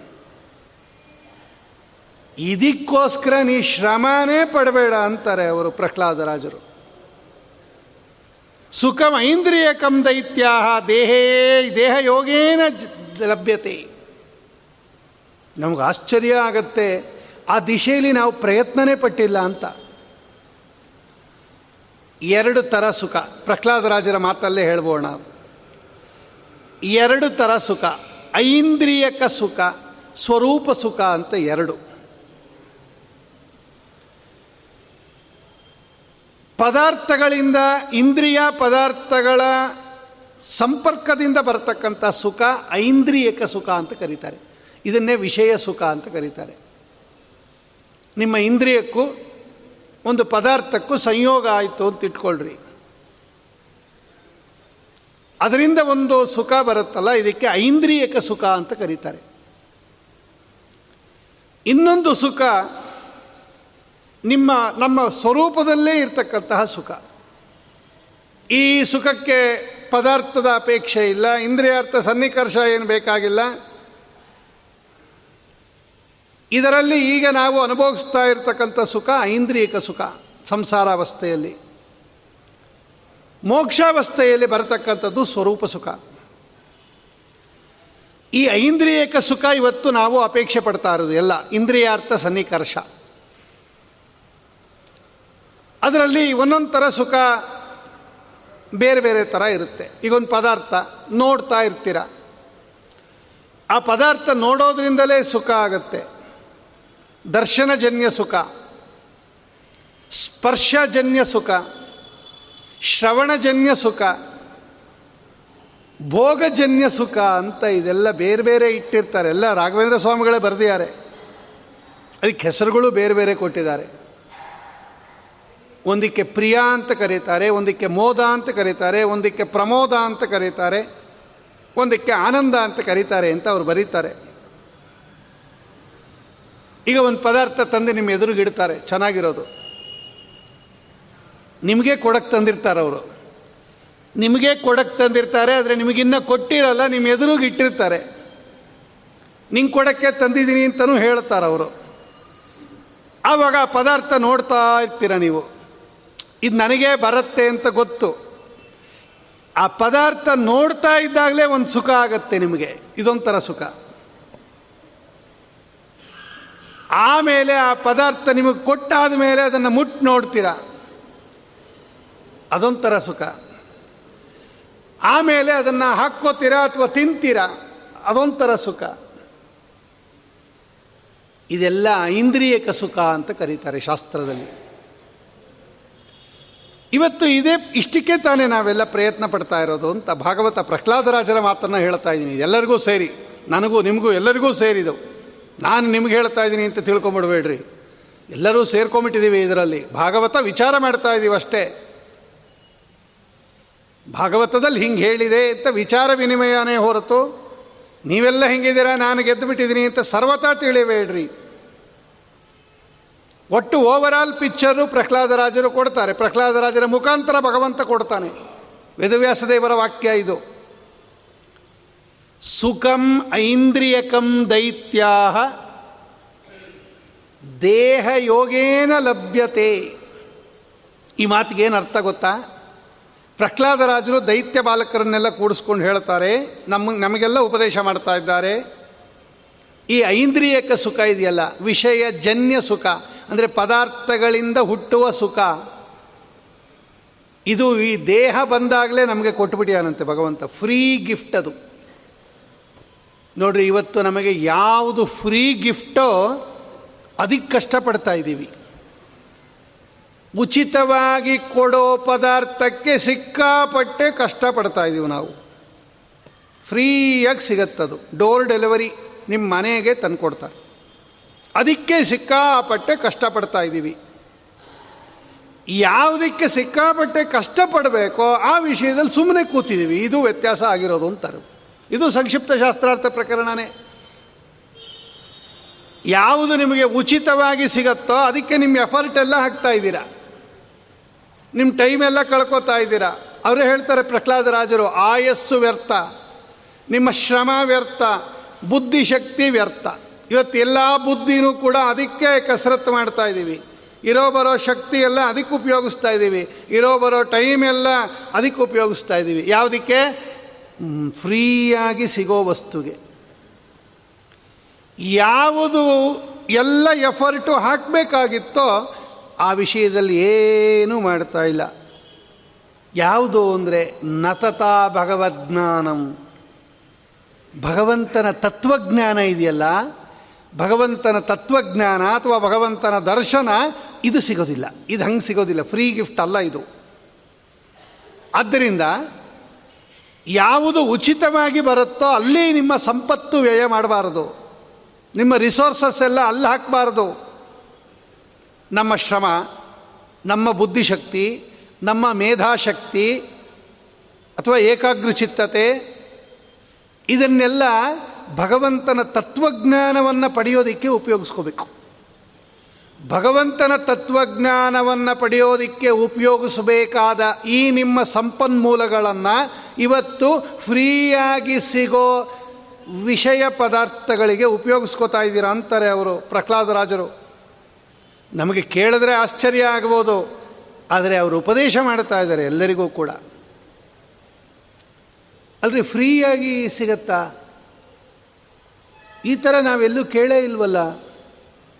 ಸುಖ ಉಚಿತವಾಗಿ ಸಿಗತ್ತೆ. ನೀವು ಸುಖಕ್ಕೋಸ್ಕರ ಇಷ್ಟೆಲ್ಲ ಕಷ್ಟಪಡ್ತಾ ಇರೋದು. ಆದರೆ ಸುಖ ಫ್ರೀಯಾಗಿ ಸಿಗತ್ತೆ ಅನ್ನೋ ಮಾತಾಡ್ತಾರೆ ಪ್ರಹ್ಲಾದರಾಜರು ಸಪ್ತಮ ಸ್ಕಂದ ಭಾಗವತ ತೆಗೆದು ನೋಡ್ರಿ. ಏನು ಅಂತ ಅವರ ಟಿಪ್ಪಣಿಕಾರರು ಬರೀತಾರೆ. ಸತ್ಯಧರ್ಮರು ಅಂತ ಒಬ್ಬ ಮಹನೀಯರು. ಉತ್ತರಾದಿ ಮಠದ ಪರಂಪರೆಯಲ್ಲಿ ಬಂದಿರತಕ್ಕಂಥ ಶ್ರೇಷ್ಠ ಯತಿಗಳು ಸತ್ಯಧರ್ಮರು. ವ್ಯಾಸತತ್ವಜ್ಞರು ಅಂತ ಅವರೊಬ್ಬರು ಮಹಾನುಭಾವರು. ಎರಡೂ ವ್ಯಾಖ್ಯಾನ ಸಪ್ತಮ ಸ್ಕಂದಕ್ಕೆ ಇದೆ. ಅದರ ಜೊತೆಯಲ್ಲಿ ವಿಜಯಧ್ವಜೀಯ. ಇವರೆಲ್ಲ ಬರೀತಾರೆ. ಆ ಆ ಪ್ರಹ್ಲಾದರಾಜರ ಮಾತಿಗೆ ನಮ್ಗೆ ಅರ್ಥ ಆಗಲಿಲ್ಲ. ಸುಖ ಉಚಿತವಾಗಿ ಬರುತ್ತೆ ಅಂತಾರೆ ಪ್ರಹ್ಲಾದರಾಜರು ಸುಖ ಫ್ರೀಯಾಗಿ ಬರುತ್ತೆ ಅಂದರೆ ಏನು ಅರ್ಥ ಅಂತಲೇ ಗೊತ್ತಾಗಲಿಲ್ಲ ನಮಗೆ. ಈ ದೇಹ ಬಂದಾಗಲೇ ನಿಮಗೆ ಸುಖ ಬಂದ್ಬಿಟ್ಟಿದೆ ತಿಳ್ಕೊ ಅಂತಾರೆ ಅವರು. ನಿಂಗೆ ದೇಹ ಬಂದಿದೆ ಅಲ್ವಾ? ವಿತ್ ಗಿಫ್ಟ್ ಬಂದುಬಿಟ್ಟಿದೆ, ಸುಖ ಬಂತು ಅಂತ ತಿಳ್ಕೊ ಅಂದರು. ನಮ್ಗೆ ಅರ್ಥ ಆಗಲಿಲ್ಲ. ಅದಕ್ಕೆ ಅವರು ಬರೀತಾರೆ. ಪ್ರ ಅವರು ಇಬ್ಬರು ಟಿಪ್ಪಣಿಕಾರರು ಬರೀತಾರೆ, ನೋಡು ಸುಖ ದುಃಖಗಳಿದೆಯಲ್ಲ, ಇದು ಹಣಕಾಸಿನಿಂದ ಬರೋದು ಅಂತ ತಿಳ್ಕೊಂಡಿರೋದೇ ದೊಡ್ಡ ತಪ್ಪು ನಮ್ಮದು ಸುಖ ದುಃಖಗಳು ಹಣದಿಂದ ಬರೋದಿಲ್ಲ. ಸುಖ ದುಃಖಗಳು ಬರೋದು ಹಿಂದಿನ ಜನ್ಮದ ಕರ್ಮದಿಂದ ಅಂತಾರೆ ಪ್ರಹ್ಲಾದರಾಜರು ನೀವು ರೀಸನ್ನೇ ತಿಳ್ಕೊಂಡಿಲ್ಲ ಸರಿಯಾಗಿ. ಹಣದಿಂದ ಸುಖ ಅಂತ ತಿಳ್ಕೊಂಡಿದ್ದೀರಾ? ಅಲ್ಲ. ಹಣ ಒಂದು ನಿಮಿತ್ತ ಅಷ್ಟೆ. ಹಣದಿಂದ ಸುಖ ಅಲ್ಲ. ಹಣವನ್ನು ನಿಮಿತ್ತ ಮಾಡಿಕೊಂಡು ಬೇಕಾದ್ರೆ ಕೊಡ್ಬೋದು. ಆದರೆ ಮುಖ್ಯ ಕಾರಣ ನಾವು ಹಿಂದಿನ ಜನ್ಮದಲ್ಲಿ ಮಾಡಿದ ಕರ್ಮ. ಪಾಪ ಕರ್ಮ ಇತ್ತು ಅಂದರೆ ನಿಯಮೇನ ದುಃಖ ಬಂದೇ ಬರುತ್ತೆ ನಿನಗೆ. ಪುಣ್ಯಕರ್ಮ ಇತ್ತು ಅಂದರೆ ಸುಖ ಖಂಡಿತ ಬರುತ್ತೆ ನಿನಗೆ. ಇಷ್ಟು ಸುಖ, ಇಷ್ಟು ದುಃಖ ಅಂತ ಕ್ಲುಪ್ತ ಮಾಡಿ ಕಳಿಸಿದಾನೆ ನಮಗೆ ಭಗವಂತ. ನಾವು ಹುಟ್ಟಿದಾಗಲೇ ನಮಗೆ ಇಷ್ಟು ಸುಖ ಈ ಜೀವಕ್ಕೆ, ಇಷ್ಟು ಸುಖ ಇಷ್ಟು ಸುಖ ಈ ದೇಹದಲ್ಲಿ ಅಂತ ಬರೆದು ಕಳಿಸಿದಾನೆ ರೀ ಭಗವಂತ. ಅಷ್ಟು ಅನುಭವಿಸೇ ಅನುಭವಿಸ್ತೀವಿ ನಾವು. ಸ್ವಾಮಿ ಬರೆದಿರೋದದು ಇಷ್ಟು ಅನುಭವಿಸ್ಲೇಬೇಕು. ನಮ್ಮ ಪ್ರಯತ್ನ ಎಲ್ಲ ಇವತ್ತು ಅವನು ಉಚಿತವಾಗಿ ಕೊಟ್ಟಿರೋದಕ್ಕೆ ನಮ್ಮ ವೇಸ್ಟ್ ಮಾಡ್ತಾ ಇದ್ದೀವಿ ಹಂಗೆ ಮಾಡಬೇಡ್ರಿ ಅಂತಾರೆ ಅವರು. ಹಂಗೆ ಮಾಡಬೇಡ್ರಿ. ಅಲ್ಲ, ಉಚಿತವಾಗಿ ಸುಖ ಸಿಗತ್ತಾ? ಅದು ಹೆಂಗೆ ನಮಗೆ ಇದುವರ ತನಕ ಅನುಭವಕ್ಕೆ ಬಂದಿಲ್ವಲ್ಲ? ಫ್ರೀಯಾಗಿ ಸುಖ ಸಿಗತ್ತೆ ಅಂತ ಎಲ್ಲಿದೆ? ಈಗ ಕಷ್ಟಪಡಬೇಕು. ಕೆಲಸಕ್ಕೆ ಹೋಗಬೇಕು. ಹಗಲು ರಾತ್ರಿ ದುಡಿಬೇಕು, ಅವನು ದುಡ್ಡು ಕೊಡ್ತಾನೆ, ಆ ದುಡ್ಡಲ್ಲಿ ಪದಾರ್ಥ ತಗೋಬೇಕು, ಆ ಪದಾರ್ಥ ತಿನ್ನಬೇಕು ಆವಾಗ ಸುಖ ಆಗಬೇಕು. ಹೀಗೆ ಎಲ್ಲರೂ ತಿಳ್ಕೊಂಡಿರೋದು. ಏನು ಬೇಡ ಅಂತಾರೆ, ಏನು ಬೇಕಾಗಿಲ್ಲ. ಇಷ್ಟು, ಇದೇ ಒಂದೇ ಪ್ರೋಸೆಸ್ ಏನಲ್ಲ. ಈಗ ಬಾ, ದಾರಿಲಿ ಹೋಗ್ತಾ ಇರ್ತೀರ ನೀವು. ಸಂಪಿಗೆ ಹೂವಿನ ಮರ ಇರುತ್ತೆ. ಸಂಪಿಗೆ ಹೂವಿನ ಮರ ಇದ್ದಾಗ ಗಾಳಿ ಬೀಸತ್ತೆ. ಗಾಳಿ ಬೀಸಿದಾಗ ಸಂಪಿಗೆ ಹೂವಿನ ಮರದ ಸುವಾಸನೆ ನಿಮ್ಮ ಮೂಗಿಗೆ ಬರುತ್ತೆ. ಘಮ್ ಅಂತ ವಾಸನೆ ಬರುತ್ತೆ. ಆವಾಗ ಸುಖ ಆಗುತ್ತೋ ಇಲ್ವೋ? ಏನು ಪೈಸೆ ಖರ್ಚು ಮಾಡಿದ್ರಿ? ನಾ ಕೇಳ್ತೀನಿ ಇವಾಗ. ಏನು ದುಡ್ಡು ಕೊಟ್ರಿ ಆ ಸುಖಕ್ಕೆ? ಸಂಪಿಗೆ ಮರ ನೀವು ಹಾಕಿದ್ದಲ್ಲ. ಅದರಲ್ಲಿ ಸಂಪಿಗೆ ಹೂವು ನೀವು ಬಿಡಿಸಿದ್ದಲ್ಲ, ಆ ಸಂಪಿಗೆ ಹೂವಿನಲ್ಲಿ ಸುಗಂಧ ಇಟ್ಟವರು ನೀವಲ್ಲ. ಆ ಗಾಳಿ ನೀವು ಹೋದಾಗ ಬೀಸಿದ್ದು ನೀವಲ್ಲ. ಆ ಬೀಸಿದ ಗಾಳಿ ಆ ಸುಗಂಧವನ್ನು ನಿಮ್ಮ ಮೂಗಿಗೆ ತಂದುಕೊಟ್ಟಿದ್ದು ನೀವಲ್ಲ. ನಿಮ್ಮ ಮೂಗು ಸೃಷ್ಟಿ ಮಾಡಿಕೊಂಡವರು ನೀವಲ್ಲ. ಆ ಮೂಗಿಗೆ ಅಗ್ರಹಣ ಮಾಡ್ತಕ್ಕಂಥ ಶಕ್ತಿ ಕೊಟ್ಟವರು ನೀವಲ್ಲ. ಆ ಮೂಗಿಗೂ ವಾಸನೆಗೂ ಸಂಪರ್ಕ ಮಾಡಿದವರು ನೀವಲ್ಲ. ಆದರೆ ಇಷ್ಟು ಆಗೋಯ್ತು ನೋಡ್ರಿ ಅಲ್ಲಿ. ಇಷ್ಟು ಪ್ರೋಸೆಸ್ ಆಗಿರುತ್ತೆ, ಆ ಸುಗಂಧ ಅಗ್ರಹಣ ಮಾಡ್ತೀರಲ್ಲ ಅಲ್ಲಿ. ಆವಾಗ ಘಮ್ ಅಂತ ವಾಸನೆ ಬರುತ್ತೆ. ಇನ್ನೊಂದು ಸ್ವಲ್ಪ ಹೊತ್ತು ಅಲ್ಲೇ ಇರೋಣ ಅನಿಸುತ್ತೆ. ಇದು ಹೇಳಿದ್ರೆ ಅರ್ಥ ಆಗೋದಿಲ್ಲ. ತಿರುಪತಿಯಲ್ಲಿ ಲಾಡು ಮಾರ್ತಾ ಇರ್ತಾರೆ. ನೀವು ಆ ಮೇನ್ ಎಂಟ್ರೆನ್ಸು ಹೋಗೋವಾಗಲೇ ಘಮ್ ಅಂತ ವಾಸನೆ ಬರುತ್ತೆ. ಒಂದು ನಯಾ ಪೈಸೆ ಕೊಟ್ಟಿಲ್ಲ ನೀವು ಅದಕ್ಕೆ. ಜ್ಞಾಪಕ ಇಟ್ಕೊಳ್ರಿ. ಅಲ್ಲೇ ಕೂತಿರ್ತಾರೆ ಕೆಲವರು, ವಾಸನೆ ತಗೋತಾ. ಘಮ್ ಅಂತ ವಾಸನೆ ಬಂತೋ ಇಲ್ವೋ, ಸುಖವಾಗಿತ್ತೋ ಇಲ್ವೋ ಆವಾಗ, ಆ ಕಾಲಕ್ಕೆ ಏನು ಖರ್ಚು ಮಾಡಿದ್ರಿ ನೀವು? ಹಣನೇ ಬೇಕು ಅಂತ ಹೇಳೋರು ಈ ಸುಖ ತಗೋತಾ ಇದ್ದೀರಲ್ಲ, ಇದೊಂಥರ ಏನು ಖರ್ಚು ಮಾಡಿದ್ರಿ ನೀವು? ಶ್ರವಣ. ಒಳ್ಳೆ ಹಾಡು ಹೇಳ್ತಾ ಇರ್ತಾರೆ. ಕಿವಿಗೆ ಇಂಪಾಗಿರ್ತಕ್ಕಂಥ ಹಾಡು ಹೇಳ್ತಾ ಇರ್ತಾರೆ. ಕೂತ್ಕೊಂಡು ಕೇಳ್ತಾ ಇರ್ತೀರ? ಆನಂದವಾಗತ್ತೆ ಹಾಡು ಕೇಳ್ತಾ ಕೇಳ್ತಾ. ನೀವೇನು ಹತ್ತು ಪೈಸ ಕೊಟ್ಟಿರಲ್ಲ ಹಾಡು ಹೇಳೋನ್ಗೆ ಅವ್ರ ಪಾಡ್ಗೆ ಅವ್ರು ಹೇಳುತ್ತಾ ಇರ್ತಾರೆ. ಅದನ್ನು ಕೇಳಿದ್ದಷ್ಟೇ ನೀವು. ಇಂದ್ರಿಯ ನಿಮ್ದಲ್ಲ, ಹಾಡು ಹೇಳಿದ್ದು ನೀವಲ್ಲ, ಸಂಪರ್ಕ ಮಾಡಿದವರು ನೀವಲ್ಲ. ಹಾಡು ಕೇಳಿಸ್ಕೊಂಡ್ರಿ ಸಂತೋಷಪಟ್ರಿ. ಯಾಕಿದೆಲ್ಲ ಸಂತೋಷ ಆಯಿತು ಅಂದರೆ ಪದಾರ್ಥ ಇತ್ತು, ಇಂದ್ರಿಯ ಇತ್ತು. ಇಂದ್ರಿಯ ಪದಾರ್ಥ ಎರಡೂ ಇದ್ದಾಗ, ಅದೆರಡಕ್ಕೆ ಸಂಸರ್ಗ ಆದಾಗ ನಿಯಮೇನ ಸುಖ ಬರುತ್ತೆ ಆ ಇಂದ್ರಿಯ ಕೊಟ್ಟವನಿಗೆ ಥ್ಯಾಂಕ್ಸ್ ಹೇಳಬೇಕು ನೀವು. ಅದಕ್ಕೆ ಹೇಳ್ತಾ ಇರೋದು ಪ್ರಹ್ಲಾದರಾಜರು ದೇಹದ ಜೊತೆಗೆ ನಿಮಗೆ ಇಂದ್ರಿಯ ಕೊಟ್ಟು ಕಳಿಸಿದಾನಲ್ಲ, ಆವಾಗಲೇ ನಿಮಗೆ ಸುಖ ಕೊಟ್ಬಿಡಿ ಅನ್ ಭಗವಂತ. ವಿಷಯ ಅವನೇ ಸೃಷ್ಟಿ ಮಾಡಿರೋದು, ಪದಾರ್ಥ. ಇದನ್ನು ನಾವು ಗಮನಿಸಿದಾಗ ಸುಖ ಆಗಬೇಕಾದಾಗೆಲ್ಲ ದುಃಖ, ದುಡ್ಡು ಬೇಡ, ದುಡ್ಡು ಬೇಕು ಅಂತಿಲ್ಲ. ಸುಖ ಆಗಬೇಕು ಅಂದಾಗ ದುಡ್ಡು ಇರಲೇಬೇಕು ಅಂತ ನಿಯಮನ ಮಾಡಬೇಡ್ರಿ. ದುಡ್ಡಿಂದ ತೊಗೊಂಡ್ರೂ ಸುಖ ಆಗತ್ತೆ. ಆದರೆ ಇರಲೇಬೇಕು ಅಂತ ನಿಯಮನ ಮಾಡಿ ಅದನ್ನು ತಗೊಳ್ಳೋಕ್ಕೆ ತುಂಬ ಎಫರ್ಟ್ ಹಾಕಬೇಡಿ ಅಂತ ಭಾಗವತದಲ್ಲಿ ಒಂದು ಮಾತಾಡ್ತಾರೆ. ಇದನ್ನು ಜ್ಞಾನಿಗಳು ಕಲ್ತ್ಕೊಂಬಿಟ್ಟಿಯಾರಂತೆ ನೋಡ್ರಿ, ಜ್ಞಾನಿಗಳಿಗೆ ಟೈಮ್ ಹೆಂಗೆ ಸಿಕ್ತು? ನಮಗೆ ಟೈಮ್ ಯಾಕೆ ಸಿಗಲಿಲ್ಲ ಅಂತ ನಾವು ವಿಚಾರ ಮಾಡಿದಾಗ, ದಿನಕ್ಕೆ ಇಪ್ಪತ್ನಾಲ್ಕು ಗಂಟೆನೇ ಇರೋದು, ಅವ್ರಿಗೇನು ಜಾಸ್ತಿ ಏನಿರಲ್ಲ, ಅವ್ರಿಗೇನು ನಲವತ್ತೆಂಟು ಗಂಟೆ ಏನಿರೋದಿಲ್ಲ. ಪ್ರತಿಯೊಬ್ಬರಿಗೂ ಕೂಡ ಒಂದು ದಿನಕ್ಕೆ ಇಪ್ಪತ್ನಾಲ್ಕೇ ಗಂಟೆ ಇರೋದು. ಆ ಇಪ್ಪತ್ನಾಲ್ಕು ಗಂಟೆಗಳಲ್ಲಿ ಮ್ಯಾಕ್ಸಿಮಮ್ ಗಂಟೆಗಳನ್ನು ಅವರು ಭಗವಂತನ ಚಿಂತನೆಗೆ ಉಪಯೋಗಿಸ್ಕೊಂಬಿಟ್ರು. ದೊಡ್ಡ ದೊಡ್ಡ ಜ್ಞಾನಿಗಳು. ಇವತ್ತು ನಾವು ಇಪ್ಪತ್ನಾಲ್ಕು ಗಂಟೆಗಳಲ್ಲಿ ಎಷ್ಟು ಗಂಟೆ ಊಟಕ್ಕೆ, ಪದಾರ್ಥಕ್ಕೆ ಉಪಯೋಗಿಸ್ಕೋತೀವಿ, ನಿದ್ದೆಗೆ ಎಷ್ಟು ಉಪಯೋಗಿಸ್ಕೋತೀವಿ, ಭಗವಂತನ ಧ್ಯಾನಕ್ಕೆ ಎಷ್ಟು ಉಪಯೋಗಿಸ್ಕೋತೀವಿ ಮ್ಯಾಕ್ಸಿಮಮ್ಮು ಸಂಪಾದನೆಗೆ, ನಿದ್ದೆಗೆ ಉಪಯೋಗಿಸ್ಕೊಬೋದು.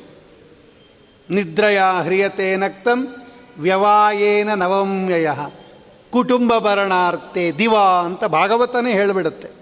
ಹಗಲೆಲ್ಲ ಸಂಪಾದನೆಯಲ್ಲಿ ಹೋಗುತ್ತೆ ರಾತ್ರಿ ಎಲ್ಲ ನಿದ್ದೆಯಲ್ಲಿ ಹೋಗುತ್ತೆ ಅಂತ ಹೇಳಿಬಿಟ್ರು ಅವರು. ಹಗಲು ನಿನ್ನ ನೆನೆಯಲಿಲ್ಲ, ಹಸಿವೆ ದೆಸೆಯಿಂದ, ಇರಳು ನಿನ್ನ ನೆನೆಯಲಿಲ್ಲ, ನಿದ್ರೆ ಬರದಿಂದ, ಈ ಎರಡರ ಬಾಧಕ್ಕೆ ನಾವೊಳಗಾದೆ ಪುರಂದರ ವಿಠಲ ಅಂತಾರೆ ದಾಸರಾಯರು. ಈ ಎಲ್ಲರದು ಅವರೇ ಸೇರಿಸಿ ಬರೆದುಬಿಟ್ರು. ಪಾಪ ಇವ್ರಿಗೆಲ್ಲ ಹೇಳ್ಕೊಂಬಾಗ ನಾಚಿಕೆ ಅಂತ ಅವ್ರಿಗೆ ಗೊತ್ತು. ನೋಡಿ, ಅವರೇ ಬರೆದುಬಿಟ್ರು ನಮ್ಮದೆಲ್ಲ ಲಿಸ್ಟ್, ಡೈರಿ. ಇವತ್ತು ಹೀಗೆ ನಡೀತಾ ಇರೋದು ನಮ್ಮ ಕಾರ್ಯಕ್ರಮ. ಅವರ ಇಪ್ಪತ್ನಾಲ್ಕು ಗಂಟೆ ಭಗವಂತನ ತತ್ವಜ್ಞಾನಕ್ಕೆ ಹೋದರೆ ನಮ್ಮಲ್ಲಿ ಹದಿನೆಂಟು ಗಂಟೆನೋ, ಹದಿನಾರು ಗಂಟೆನೋ ಕುಟುಂಬ ಭರಣಕ್ಕೆ ಹೋಗ್ತಾ ಇದೆ. ಅದಕ್ಕೆ ನಮಗೆ ಭಗವಂತನ ತತ್ವಜ್ಞಾನಕ್ಕೆ ಟೈಮ್ ಸಾಕಾಗ್ತಾ ಇಲ್ಲ.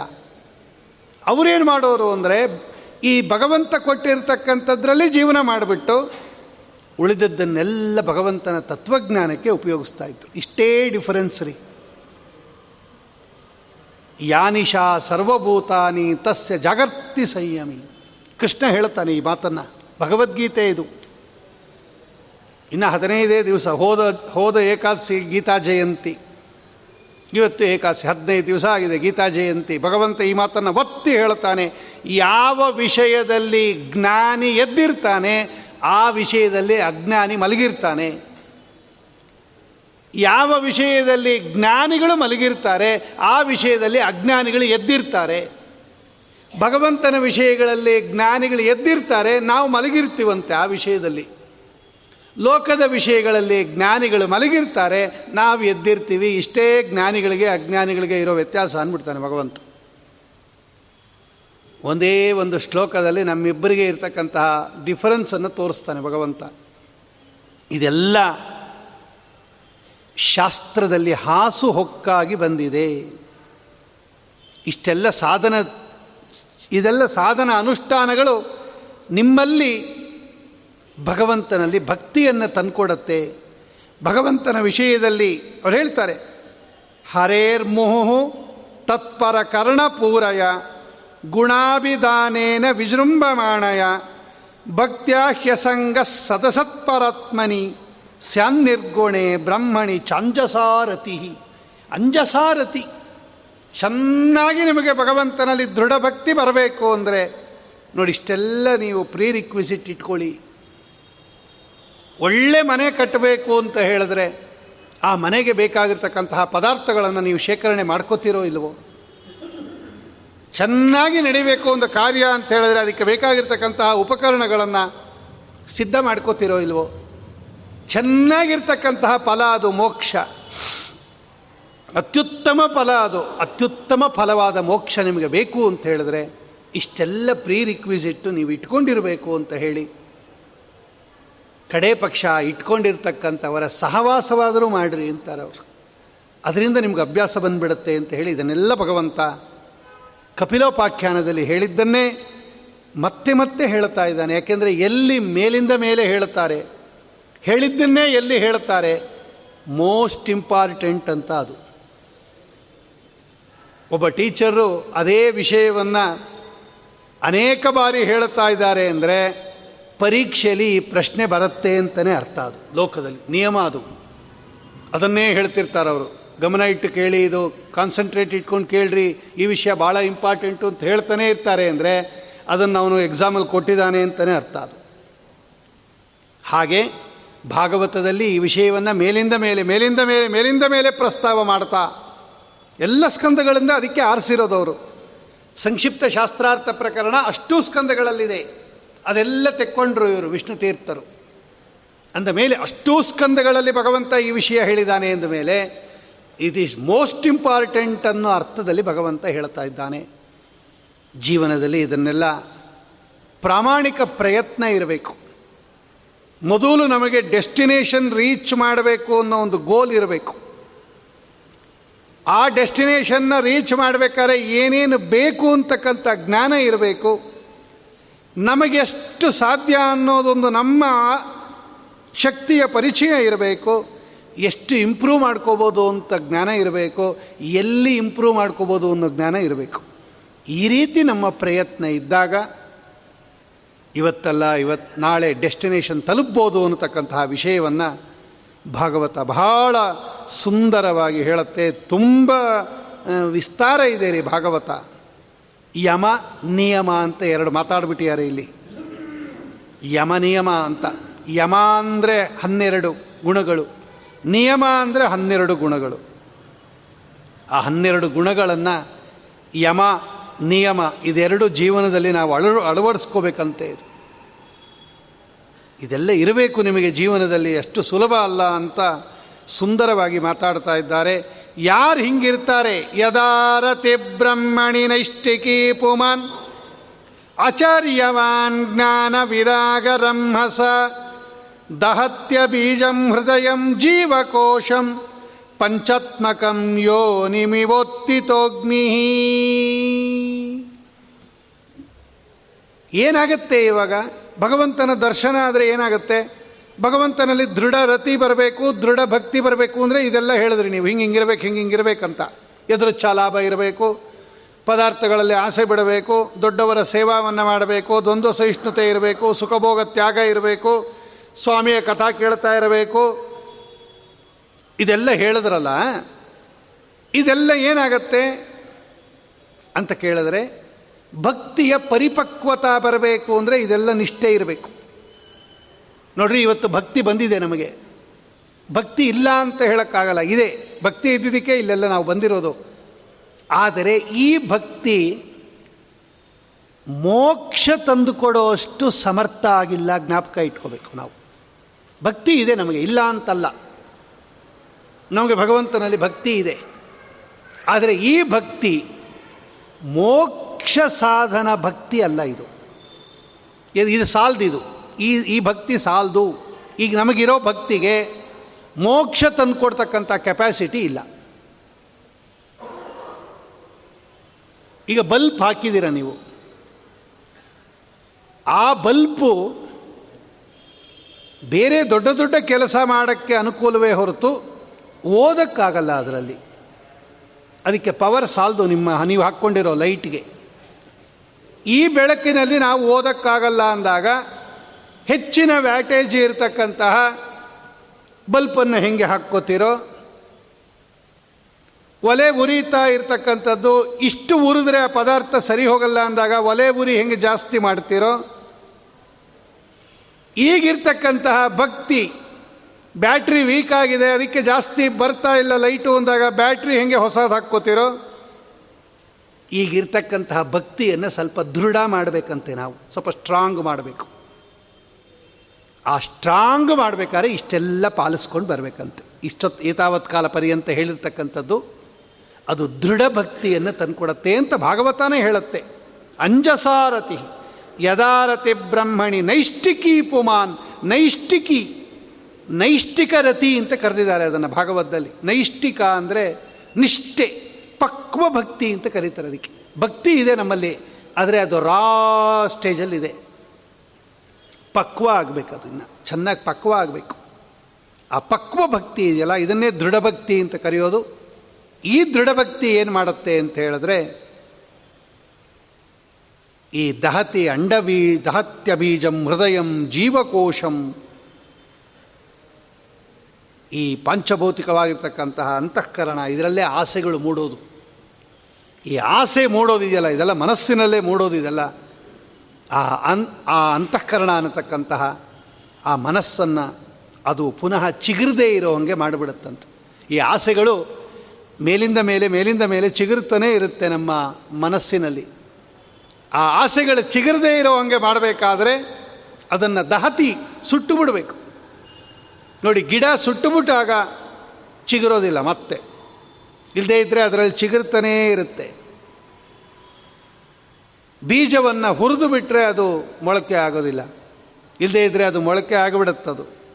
ಹಾಗೆ ನಮ್ಮ ಬೀಜ, ನಮ್ಮ ಮನಸ್ಸು ಅನ್ನತಕ್ಕಂತಹ ಬೀಜವನ್ನು ಈ ದೃಢಭಕ್ತಿ ಅನ್ನತಕ್ಕಂತಹ ಅಗ್ನಿಯಲ್ಲಿ ಚೆನ್ನಾಗಿ ಅದನ್ನು ನಾವು ಪಕ್ವ ಮಾಡಿಬಿಟ್ಟಾಗ, ದಹನ ಮಾಡಿಬಿಟ್ಟಾಗ ಈ ಕಾಮ ಅನ್ನತಕ್ಕಂಥದ್ದು ಅದರಲ್ಲಿ ಹುಟ್ಟೋದಿಲ್ಲ ಅಂತ ಹೇಳಿ ಯಾವಾಗ ನಮಗೆ ಕಾಮ ಬರೋದಿಲ್ಲ, ಇದು ಭಗವಂತನ ಕಡೆ ಮನಸ್ಸು ಹೊಟ್ಟೋಗ್ಬಿಡುತ್ತೆ ಅಂತ ಹೇಳಿ ತತ್ವಜ್ಞಾನಕ್ಕೆ ಅವಶ್ಯಕವಾಗಿ ಬೇಕಾಗಿರ್ತಕ್ಕಂತಹ ವಿಷಯವನ್ನು ಈ ಸಂಕ್ಷಿಪ್ತ ಶಾಸ್ತ್ರಾರ್ಥ ಪ್ರಕರಣ ಅನ್ನತಕ್ಕಂತಹ ಪ್ರಕರಣದಲ್ಲಿ ನಿರೂಪಣೆ ಮಾಡಿ ತೋರಿಸ್ತಾ ಇದ್ದಾರೆ.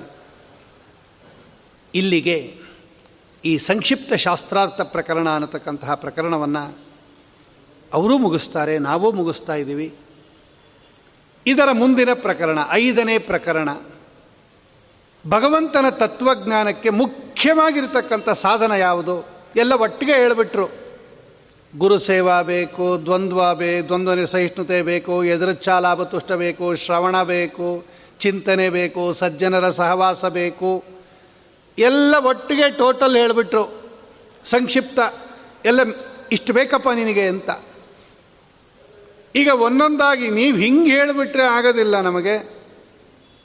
ಎಲ್ಲ ಒಟ್ಟಿಗೆ ಬೇಕು ಅಂದರೆ ಅದನ್ನೆಲ್ಲ ತಂದು ಕೊಡೋಕ್ಕಾಗಲ್ಲ ಕೆಲವ್ರು ಇರ್ತಾರೆ ನೋಡ್ರಿ, ಒಟ್ಟಿಗೆ ದುಡ್ಡು ಕೊಟ್ಬಿಡು ಅಂದರೆ ಆಗಲ್ಲ. ತಿಂಗಳು ತಿಂಗಳಿಗೆ ಇಷ್ಟು ಕೊಟ್ಬಿಡ್ತೀನಿ ಅವ್ರಿಗೆ ಹಂಗೆ ಇರೋದು ಪಾಪ, ಏನು ಮಾಡ್ತಾರೆ? ಒಟ್ಟಿಗೆ ಇಷ್ಟೊಂದು ಕೊಡೋಕ್ಕಾಲ ಮಂತ್ಲಿ ಮಂತ್ಲಿ ಇಷ್ಟು ಕೊಟ್ಬಿಟ್ರೆ ಆಗತ್ತಾ? ಓ, ಆಗತ್ತೆ ಅಂತಾರೆ. ಹಂಗೂ ಕೊಡ್ತಾರೆ ಕೆಲವರು. ಅದಕ್ಕೆ ನಾವು ಕೇಳಿದ್ವಿ, ನೀವು ಇಷ್ಟುದ್ದ ಸಾಧನೆಗಳ ಲಿಸ್ಟನ್ನು ಒಟ್ಟಿಗೆ ಹೇಳಿಬಿಟ್ರೆ ನಮ್ಗದು ಯಾವ್ಯಾವುದು ಅಂತ ತಿಳ್ಕೊಮಕ್ಕೆ ಮೊದಲು ಆಗಿಲ್ಲ. ಆಮೇಲೆ ಅನುಷ್ಠಾನ ಮಾಡೋದು. ಅದಕ್ಕೆ ನೀವು ಒಂದೊಂದಾಗಿ ಹೇಳಿಬಿಡ್ರಿ ಅಂದರು ಭಗವಂತನ ತತ್ವಜ್ಞಾನಕ್ಕೆ, ಭಗವಂತನ ಅಪರೋಕ್ಷ ಜ್ಞಾನಕ್ಕೆ ಕಾರಣೀಭೂತವಾದ ಸಾಧನೆಗಳು, ಅಂದರೆ ಭಕ್ತಿ ಬರಬೇಕು. ಭಕ್ತಿಯಿಂದಲೇ ಭಗವಂತನ ಅನುಗ್ರಹ. ಅಂದರೆ ಅಪರೋಕ್ಷ ಜ್ಞಾನ, ಭಕ್ತಿ, ದೃಢ ಭಕ್ತಿ, ಅಪರೋಕ್ಷ ಜ್ಞಾನ ಎಲ್ಲ. ಅದು ಬರಬೇಕಾದ್ರೆ ಏನು ಮಾಡಬೇಕು? ಚಿಕ್ಕದಾಗಿ ಒಂದೊಂದಾಗಿ ಹೇಳ್ರಿ ಅಂತ ಕೇಳಿದಾಗ ಅದಕ್ಕೆ ಮುಖ್ಯವಾಗಿರ್ತಕ್ಕಂತಹ ಸಾಧನ ಯಾವುದು ಅಂತ ಹೇಳಿದ್ರೆ ವೈರಾಗ್ಯ ಅಂತ ಹೇಳಿದ್ರು. ನೋಡಿ, ಮೊದಲನೇ ಮೆಟ್ಲದು. ವೈರಾಗ್ಯ ಸಂಪಾದಿಸ್ಕೊಳ್ಳದೇ ಇದ್ದರೆ ಎಷ್ಟು ತಿಳ್ಕೊಂಡ್ರೂ ಕೂಡ ಆ ಜ್ಞಾನ ಮತ್ತು ಭಕ್ತಿ ಅದು ಸ್ಥಿರವಾಗಿ ನಿಮ್ಮಲ್ಲಿ ನಿಂತ್ಕೊಳ್ಳೋದಿಲ್ಲ. ಬೇಕಾದ್ದು ಕೇಳ್ತೀವಿ ನಾವು. ಆದರೆ ಏನು ಬದಲಾವಣೆನೇ ತಂದ್ಕೊಂಡಿಲ್ಲ ನಮ್ಮಲ್ಲಿ. ಎಲ್ಲ ಉಪನ್ಯಾಸಕ್ಕೆ ಹೋಗ್ತೀನಿ, ಎಲ್ಲ ಕ್ಯಾಸೆಟ್ಗಳು ಇಟ್ಕೊಂಡಿದ್ದೀನಿ, ಯಾವಾಗಲೂ ಕೇಳ್ತಾ ಇರ್ತೀನಿ YouTube W tube I tube ಎಲ್ಲ ಟ್ಯೂಬು ಇದೆ ನಮ್ಮಲ್ಲಿ. ಕೇಳ್ತಾನೆ ಇರ್ತೀನಿ. ಮ, ನಾನು ಮಾತ್ರ ಮೊದಲು ಹೆಂಗಿದ್ನೋ ಈಗಲೂ ಹಾಗೇ ಇದ್ದೀನಿ. ಏನು ಪರಿವರ್ತನೆ ಆಗಿಲ್ಲ. ಯಾಕೆ? ಅದನ್ನು ಭಾಗವತನೇ ಹೇಳುತ್ತೆ. ಭಾಗವತನೇ ಕೇಳೋಣ, ಅದನ್ನೇ ಕೇಳೋಣ. ಯಾಕೆ ಯಾಕೆ ಇದು ನಮ್ಮ ಮೇಲೆ ಏನು ಪ್ರಭಾವ ಬೀರ್ತಾ ಇಲ್ಲ ಅಂತ ಕೇಳಿದ್ರೆ, ಆಗ ಮುಂದಿನ ಪ್ರಕರಣ ವೈರಾಗ್ಯ ಪ್ರಕರಣ ಅಂತ, ಐದನೇ ಪ್ರಕರಣ. ನಲವತ್ತ ನಾಲ್ಕು ಶ್ಲೋಕ ತೆಗೆದಿದ್ದಾರೆ ನೋಡ್ರಿ ಭಾಗವತದಿಂದ ವಿಷ್ಣು ತೀರ್ಥರು. ಇಡೀ ಮೊದಲನೇ ಸ್ಕಂದದಿಂದ ಹಿಡಿದು ಹನ್ನೆರಡನೇ ಸ್ಕಂದದ ಪರ್ಯಂತ ಯಾವ ಯಾವ ಸ್ಕಂದದಲ್ಲಿ ವೇದವ್ಯಾಸ ದೇವರು ವೈರಾಗ್ಯದ ಬಗ್ಗೆ ಮಾತಾಡಿದ್ದಾರೆ. ಒಂದು ಸರ್ಚ್ ಇಂಜಿನ್ ಕೊಟ್ವಿ. ವೈರಾಗ್ಯವನ್ನು ಬೋಧನೆ ಮಾಡತಕ್ಕಂತಹ ಶ್ಲೋಕಗಳು ಮೊದಲನೇ ಸ್ಕಂದದಿಂದ ದ್ವಾದಶ ಸ್ಕಂದ ಪರ್ಯಂತ ಎಲ್ಲಿದೆ ಅಂತ ನಾವು ವಿಷ್ಣು ತೀರ್ಥರನ್ನು ಕೇಳಿದಾಗ ನಾವು ಅದನ್ನು ಹುಡುಕೊಂಡು ಹೋಗಬೇಕಾದ ಅಗತ್ಯ ಇಲ್ಲ. ಭಾಗವತ ಸಾರೋದ್ಧಾರ ಐದನೇ ಪ್ರಕರಣ ತೆಗೆದರೆ ವೈರಾಗ್ಯ ಪ್ರಕರಣ ಅವರೆಲ್ಲ ತೆಕ್ಕೊಟ್ಬಿಟ್ಟಿದ್ದಾರೆ ನೋಡಿ, ಇಷ್ಟಿದೆ ನೋಡ್ರಿ. ನಲವತ್ನಾಲ್ಕು ಶ್ಲೋಕ ತೆಕ್ಕೊಟ್ಟಿದ್ದಾರೆ ಭಾಗವತದಲ್ಲಿ. ನಾನು ಈಗಾಗಲೇ ಹೇಳಿಬಿಟ್ಟೆ, ಅಷ್ಟೊಂದು ಶ್ಲೋಕ ಬೇಕಾ? ಅಷ್ಟಿದ್ರೆ ವೈರಾಗ್ಯ ಬಂದಿಲ್ಲ ಇನ್ನು ಅದನ್ನು ಕಡಿಮೆ ಮಾಡಿದ್ರೆ ಎಲ್ಲಿಂದ ಬರುತ್ತೆ? ನಲವತ್ನಾಲ್ಕು ಶ್ಲೋಕ ತಕ್ಕೊಟ್ರೂ ಕೂಡ ನಮಗೆ ವೈರಾಗ್ಯ ಬಂದಿಲ್ಲ ಅಂದಮೇಲೆ. ಇಷ್ಟೊಂದು ಹೈ ಡೋಸೇಜ್ ತಗೋಬೇಕಾ? ಅದು ತೊಗೊಂಡ್ರೆ ನೀನು ಕಾಯಿಲೆ ವಾಸಿಯಾಗಿಲ್ಲ ಅಂದರೆ, ನೀನು ಡೋಸೇಜ್ ಕಡಿಮೆ ಮಾಡಿದ್ರೆ ನೀನು ಬದುಕ್ತೀಯ ನೀನು? ಅಂದರೆ ಎಷ್ಟು ಅದಕ್ಕೆ ಪ್ರಾಶಸ್ತ್ಯವನ್ನು ಕೊಟ್ಟಿದ್ದಾರೆ ಗುರುಗಳು ಅಂತ ಗೊತ್ತಾಗುತ್ತೆ. ಮೊದಲು ವೈರಾಗ್ಯ ಪ್ರಕರಣ. ಎಷ್ಟು ವೈರಾಗ್ಯ ಬರಬೇಕು? ಅವ್ರು ತೇಳಿಸ್ತಾರೆ. ಈ ವೈರಾಗ್ಯ ಪ್ರಕರಣದ ಈ ಶ್ಲೋಕವನ್ನು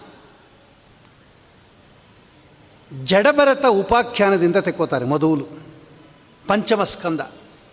ಭಾಗವತ ಪಂಚಮಸ್ಕಂದದಲ್ಲಿ ಜಡಭರತರು ರಹುಗುಣ ಮಹಾರಾಜನನ್ನು ಉಪದೇಶ ಮಾಡ್ತಾರೆ ಪಲ್ಲಕ್ಕಿಯಲ್ಲಿ ಕೂಡಿಸಿಕೊಂಡು ಹೊರತಾ ಇರತಕ್ಕಂಥ ಸಂದರ್ಭದಲ್ಲಿ, ಪಲ್ಲಕ್ಕಿ ವಿಷಮಗತಿಯಲ್ಲಿ ಹೋದಾಗ ನಾನು ರಾಜ ಅನ್ನತಕ್ಕಂತಹ ದುರಹಂಕಾರದಿಂದ ಕೂಡಿರ್ತಕ್ಕಂತಹ ಆ ರಹುಗಣ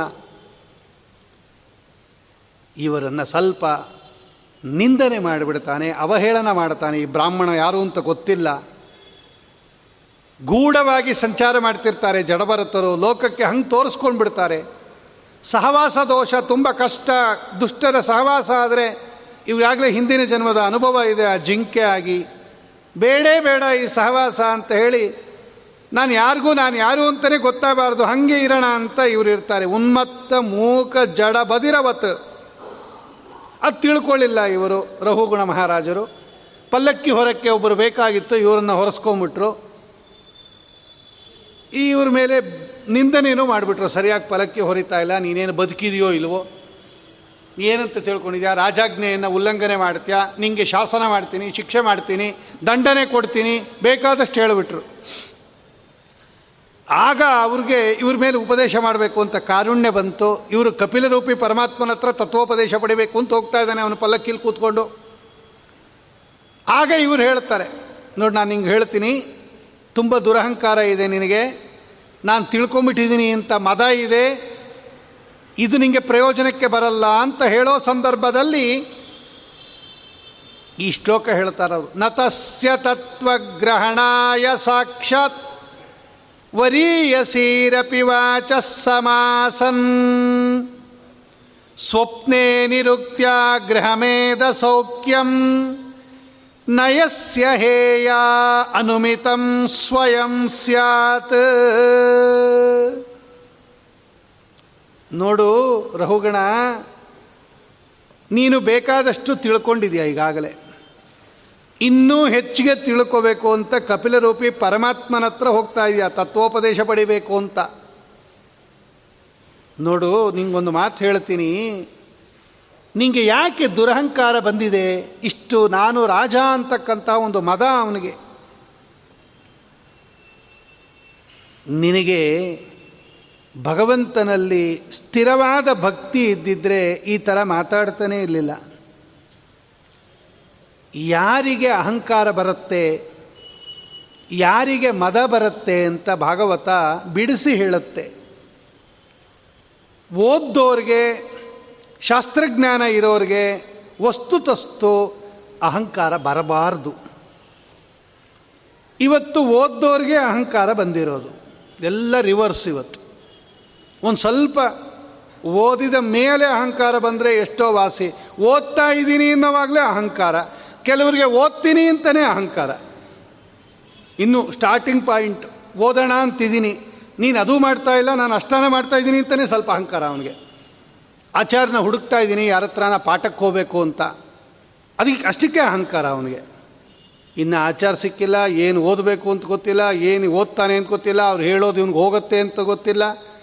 ಕಂಟಿನ್ಯೂ ಆಗುತ್ತೋ ಡಿಸ್ಕಂಟಿನ್ಯೂ ಆಗುತ್ತೋ ಗೊತ್ತಿಲ್ಲ. ಅದು ಓದಿದ ತಲೆಗೆ ಹೋಗುತ್ತೋ, ಉಳಿಯುತ್ತೋ ಗೊತ್ತಿಲ್ಲ. ಅಹಂಕಾರ ಅಂತೂ ಫಸ್ಟ್ ಬಂದುಬಿಡ್ತು. ಮೊದಲು ಬಂದುಬಿಡುತ್ತೆ ಇವತ್ತು. ಬಹಳ ಕಷ್ಟ. ಸ್ತಬ್ಧಯೇಯಾಯ ಶ್ವೇತಕೇತುಗೆ ಆಗಿದ್ದು ಇದೇ ವಿಷಯ. ಹನ್ನೆರಡು ವರ್ಷ ಗುರುಕುಲದಲ್ಲಿ ಓದಿ ಅವಿನೀತನಾಗಿ ಮನೆಗೆ ಬಂದ. ಅವನ ಅಭಿನಯವನ್ನು ನೋಡಿರ್ತಕ್ಕಂಥ ತಂದೆಗೆ ಗೊತ್ತಾಗೋಯಿತು. ಇವನಿಗೆ ವಿದ್ಯೆಯೂ ಬಂತು ಅದರ ಜೊತೆಯಲ್ಲಿ. ವಿನಯ ಹೋಯಿತು. ಹಿಂಗಾಗಬಾರ್ದು. ವಿದ್ಯಾ ದದಾತಿ ವಿನಯಂ. ವಿದ್ಯಾ ಮೊದಲು ನಮಗೆ ಕೊಡೋ ಗುಣ ಏನು ಅಂದರೆ ವಿನಯ ಕೊಡಬೇಕು. ಗುರು ಹಿರಿಯರಲ್ಲಿ ಭಕ್ತಿ ಬರಬೇಕು. ಮದ ಬಂದುಬಿಟ್ರೆ ತಿರಸ್ಕಾರ ಮಾಡೋಕ್ಕೆ ಶುರು ಮಾಡಿಬಿಡ್ತಾನೆ ಎಲ್ಲರನ್ನ ದೊಡ್ಡವ್ರನ್ನೆಲ್ಲ ಭಾಗವತದಲ್ಲೇ ಇದೆ, ಅದೇ ಚತುರ್ಥ ಸ್ಕಂದದಲ್ಲಿ ವೇನನ ಕಥೆ ಇದೆ. ಆ ಸಂದರ್ಭದಲ್ಲಿ ವೇದವ್ಯಾಸ ದೇವರು ನಿರೂಪಣೆ ಮಾಡ್ತಾರೆ. ಭಾಗವತದಲ್ಲಿ ಇಲ್ಲದೇ ಇರೋದೇ ಇಲ್ಲ ರೀ. ನಿಮಗೆ ಜೀವನದಲ್ಲಿ ಏನೇನು ಬೇಕೋ ಎಲ್ಲ ಭಾಗವತ ತೆಕ್ಕೊಡುತ್ತೆ.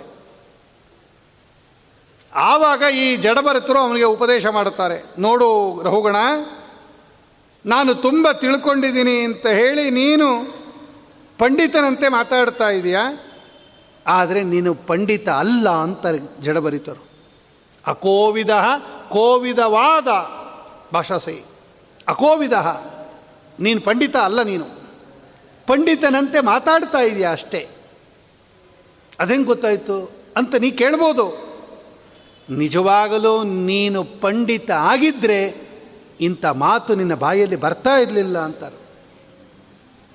ನಾನು ನಿಮಗೆ ಶಾಸನ ಮಾಡಿಬಿಡ್ತೀನಿ ಎಂದಿದ್ದ ಅವನು. ಏ ಬ್ರಾಹ್ಮಣ, ಏನು ಸರಿಯಾಗಿ ಹೊರ್ತಾ ಇಲ್ಲ ಪಲ್ಲಕ್ಕಿ? ರಾಜಾಜ್ಞೆಯನ್ನು ಉಲ್ಲಂಘನೆ ಮಾಡ್ತಾ ಇದೆಯಾ? ದಂಡಪಾಣಿಮಿವ ಚಿಕಿತ್ಸಾಂ ಕರೋಮಿ ಅಂತಾನೆ ಅವನು. ಯಮಧರ್ಮರಾಜರಂತೆ ನಿನ್ನನ್ನು ಶಿಕ್ಷೆ ಮಾಡಿಬಿಡ್ತೀನಿ ಇಂತಿದ್ದ ಆ ಬ್ರಾಹ್ಮಣಂಗೆ ಈ ರಹುಗಣ ಆಗ ಅವ್ರು ಹೇಳುತ್ತಾರೆ, ಓ, ಎಷ್ಟು ನಿನಗೆ ದುರಹಂಕಾರ. ನಿಜವಾಗಲೂ ಓದಿದ್ದಿದ್ರೆ ನೀನು.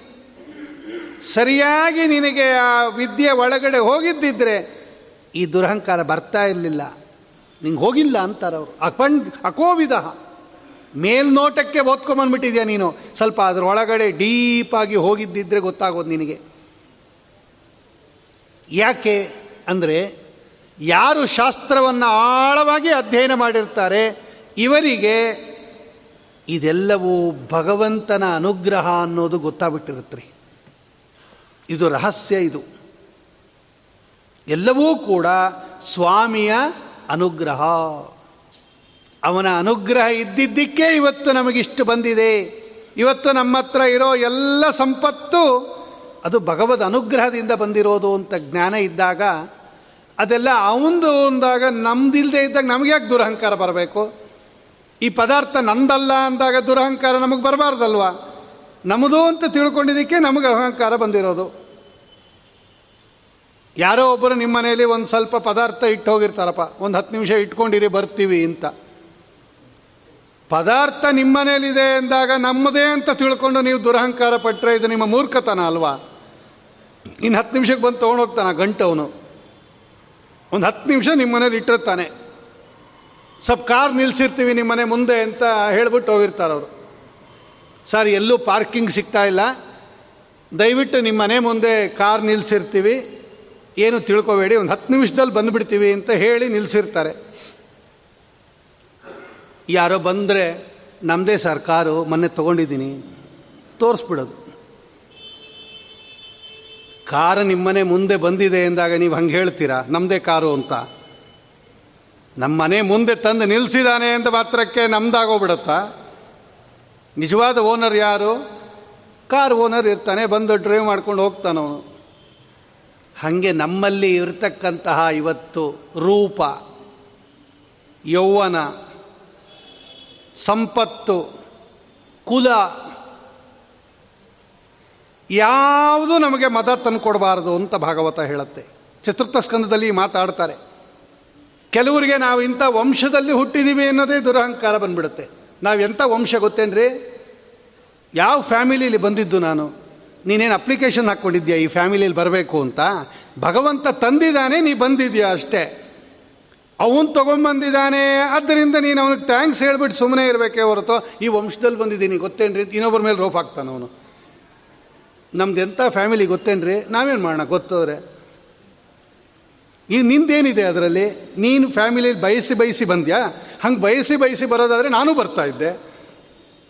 ಸ್ವಾಮಿ ತಂದಿದ್ದಾನೆ ಆ ಫ್ಯಾಮಿಲಿಯಲ್ಲಿ ಅಂತ ಹೇಳಬೇಕಾದ್ರೆ ಒಪ್ಕೋತೀನಿ. ಎಂಥ ಒಳ್ಳೆ ವಂಶದಲ್ಲಿ ನಮ್ಮ ಸ್ವಾಮಿ ನನ್ನ ಉತ್ಪತ್ತಿ ಮಾಡಿಯಾನೆ ಹಿಂಗೆ ಹೇಳು. ಅದು ಅವನಿಗೆ ಕ್ರೆಡಿಟ್ ಕೊಡು.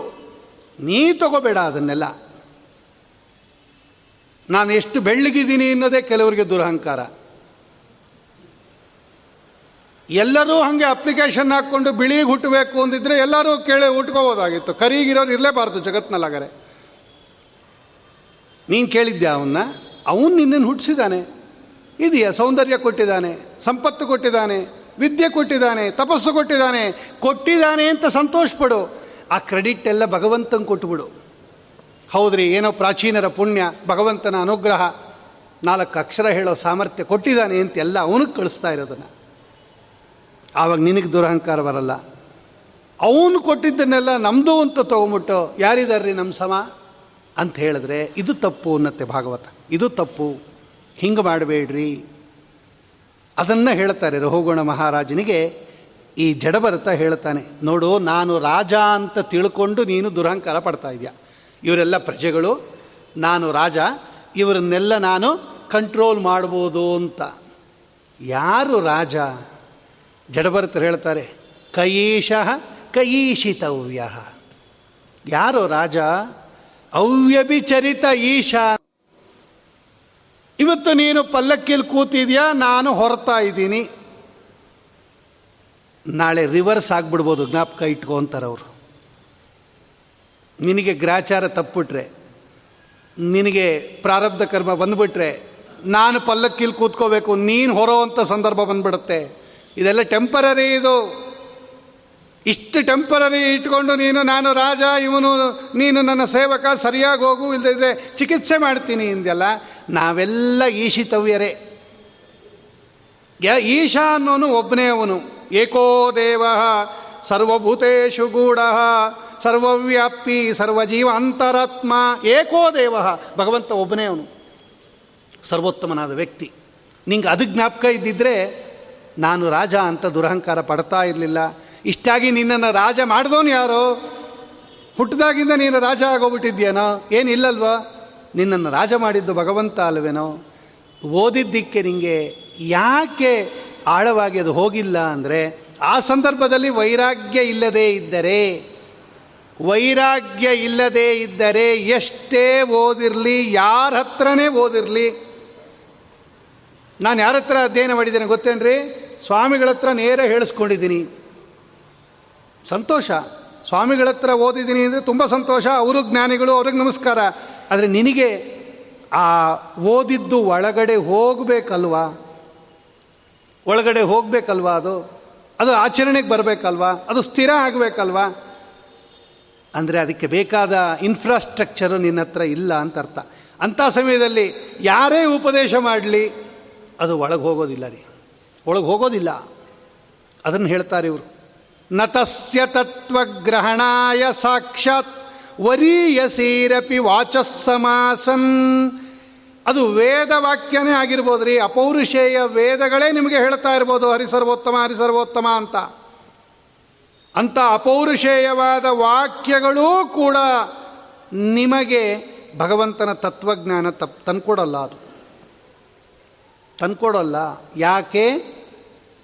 ವೈರಾಗ್ಯದ ಸಹಕಾರ ಇಲ್ಲದೆ ಇದ್ದರೆ ಭೂಮಿಯ ಬಿತ್ತೋ ಪ್ರೋಸೆಸ್ ರೀ ಅದು ವೈರಾಗ್ಯ. ಭೂಮಿಯನ್ನು ಬಿತ್ತದೇ ಇದ್ದಾಗ ನೀವು ಎಂಥ ಒಳ್ಳೆ ಕ್ವಾಲಿಟಿ ಬೀಜ ಬಿತ್ತಿದ್ರೂ ಕೂಡ ಬೀಜ ಗಿಡ ಆಗಲ್ಲ. ಬೀಜ ಒಳ್ಳೆ ಕ್ವಾಲಿಟಿ ಆಗಿರ್ಬೋದು.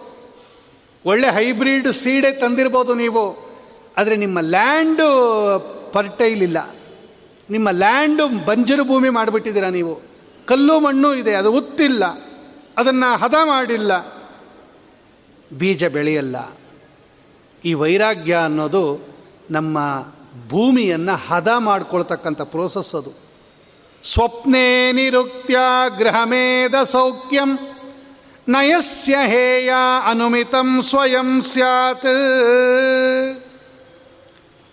ಸಾಂಸಾರಿಕ ಸುಖಗಳಲ್ಲಿ, ವೈಶೇಷಿಕ ಸುಖಗಳಲ್ಲಿ ಇಂದ್ರಿಯಜನ್ಯ ಸುಖದಲ್ಲಿ ಯಾರಿಗೆ ತಿರಸ್ಕಾರ ಬುದ್ಧಿ ಬರೋದಿಲ್ವೋ, ಇದು ಹೇಯಾಂತ ಗೊತ್ತಿರೋದಿಲ್ವೋ, ಅಥವಾ ಇದು ಹೇಯಾಂತ ಬಿಡೋ ಬುದ್ಧಿ ಬಂದಿಲ್ವೋ, ಅವರಿಗೆ ಎಷ್ಟೇ ನೀವು ತತ್ವಜ್ಞಾನ ಉಪದೇಶ ಮಾಡಿದ್ರೂ ಕೂಡ ಅದು ಅವರಲ್ಲಿ ಉಳ್ಕೊಬೋದಿಲ್ಲ ಅನ್ನತ್ತೆ ಭಾಗವತ. ಅಲ್ಲಿಗೆ ಒಟ್ಟ ಅಭಿಪ್ರಾಯ ಏನು? ತತ್ವಜ್ಞಾನ ಅನ್ನತಕ್ಕಂತಹ ಸ್ತಂಭ ಅಥವಾ ತತ್ವಜ್ಞಾನ ಅನ್ನತಕ್ಕಂತಹ ಮನೆ ನಿಲ್ಲಿಸಬೇಕಾದರೆ ವೈರಾಗ್ಯ ಅನ್ನತಕ್ಕಂಥ ಫೌಂಡೇಶನ್ ಇರಬೇಕು. ವೈರಾಗ್ಯದ ಫೌಂಡೇಶನ್ ಮೇಲೆ ನೀವು ತತ್ವಜ್ಞಾನ ನಿಲ್ಲಿಸಿದ್ರೆ ಆ ತತ್ವಜ್ಞಾನ ಸ್ಥಿರವಾಗಿ ನಿಂತ್ಕೊಂಡಿರುತ್ತೆ.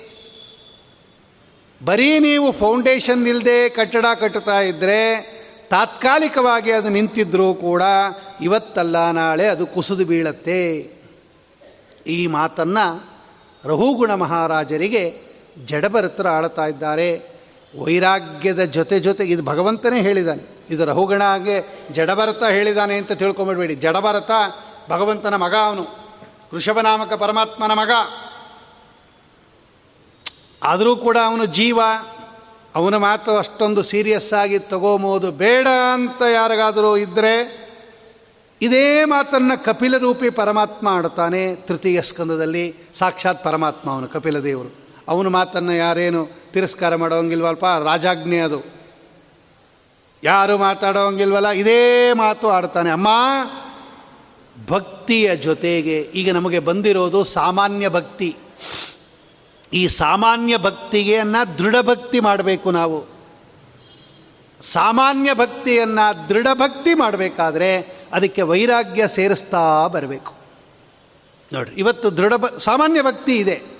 ಅದರ ಜೊತೆ ವೈರಾಗ್ಯ ಸೇರಿಸ್ತಾ ಬಂದರೆ ಆ ವೈರಾಗ್ಯದ ಸಹಕಾರದಿಂದ ಏನಾಗುತ್ತದೋ ದೃಢ ಭಕ್ತಿ ಆಗ್ಬಿಡತ್ತೆ. ಉದಾಹರಣೆ ಕೊಡ್ತಾರೆ ಅವರು, ಸ್ವಪ್ನೇ ನಿರುಕ್ತ್ಯ ಗೃಹಮೇದ ಸೌಖ್ಯಂ ಅನ್ನತ್ತೆ ಭಾಗವತ. ಈ ತಾತ್ಕಾಲಿಕ ಸುಖಗಳೆಲ್ಲ ಇದೆಯಲ್ಲ, ಇದು ಸುಖ ಇದೆಯಲ್ಲ, ಇದೆಲ್ಲ ತಾತ್ಕಾಲಿಕ ಅನ್ನೋ ಜ್ಞಾನ ಇರಬೇಕು. ಸ್ವಪ್ನೇ ನಿರುಕ್ತ್ಯ ಗೃಹಮೇದಿ ಸೌಖ್ಯಂ ಭಾಗವತ ಹೇಳುತ್ತೆ. ಗ್ರಹಮೇಧ ಸೌಖ್ಯಂ.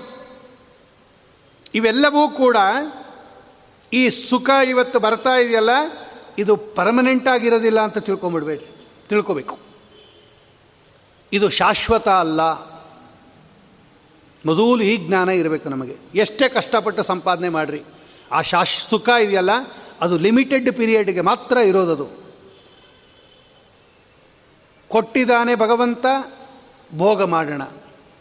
ತಿರಸ್ಕಾರ ಏನು ಮಾಡಬೇಡ್ರಿ? ಭಗವಂತ ಕೊಟ್ಟ ಅಂತ ಇಟ್ಕೊಳ್ರಿ. ಸಂತೋಷದಿಂದ ತಗೊಳ್ರಿ.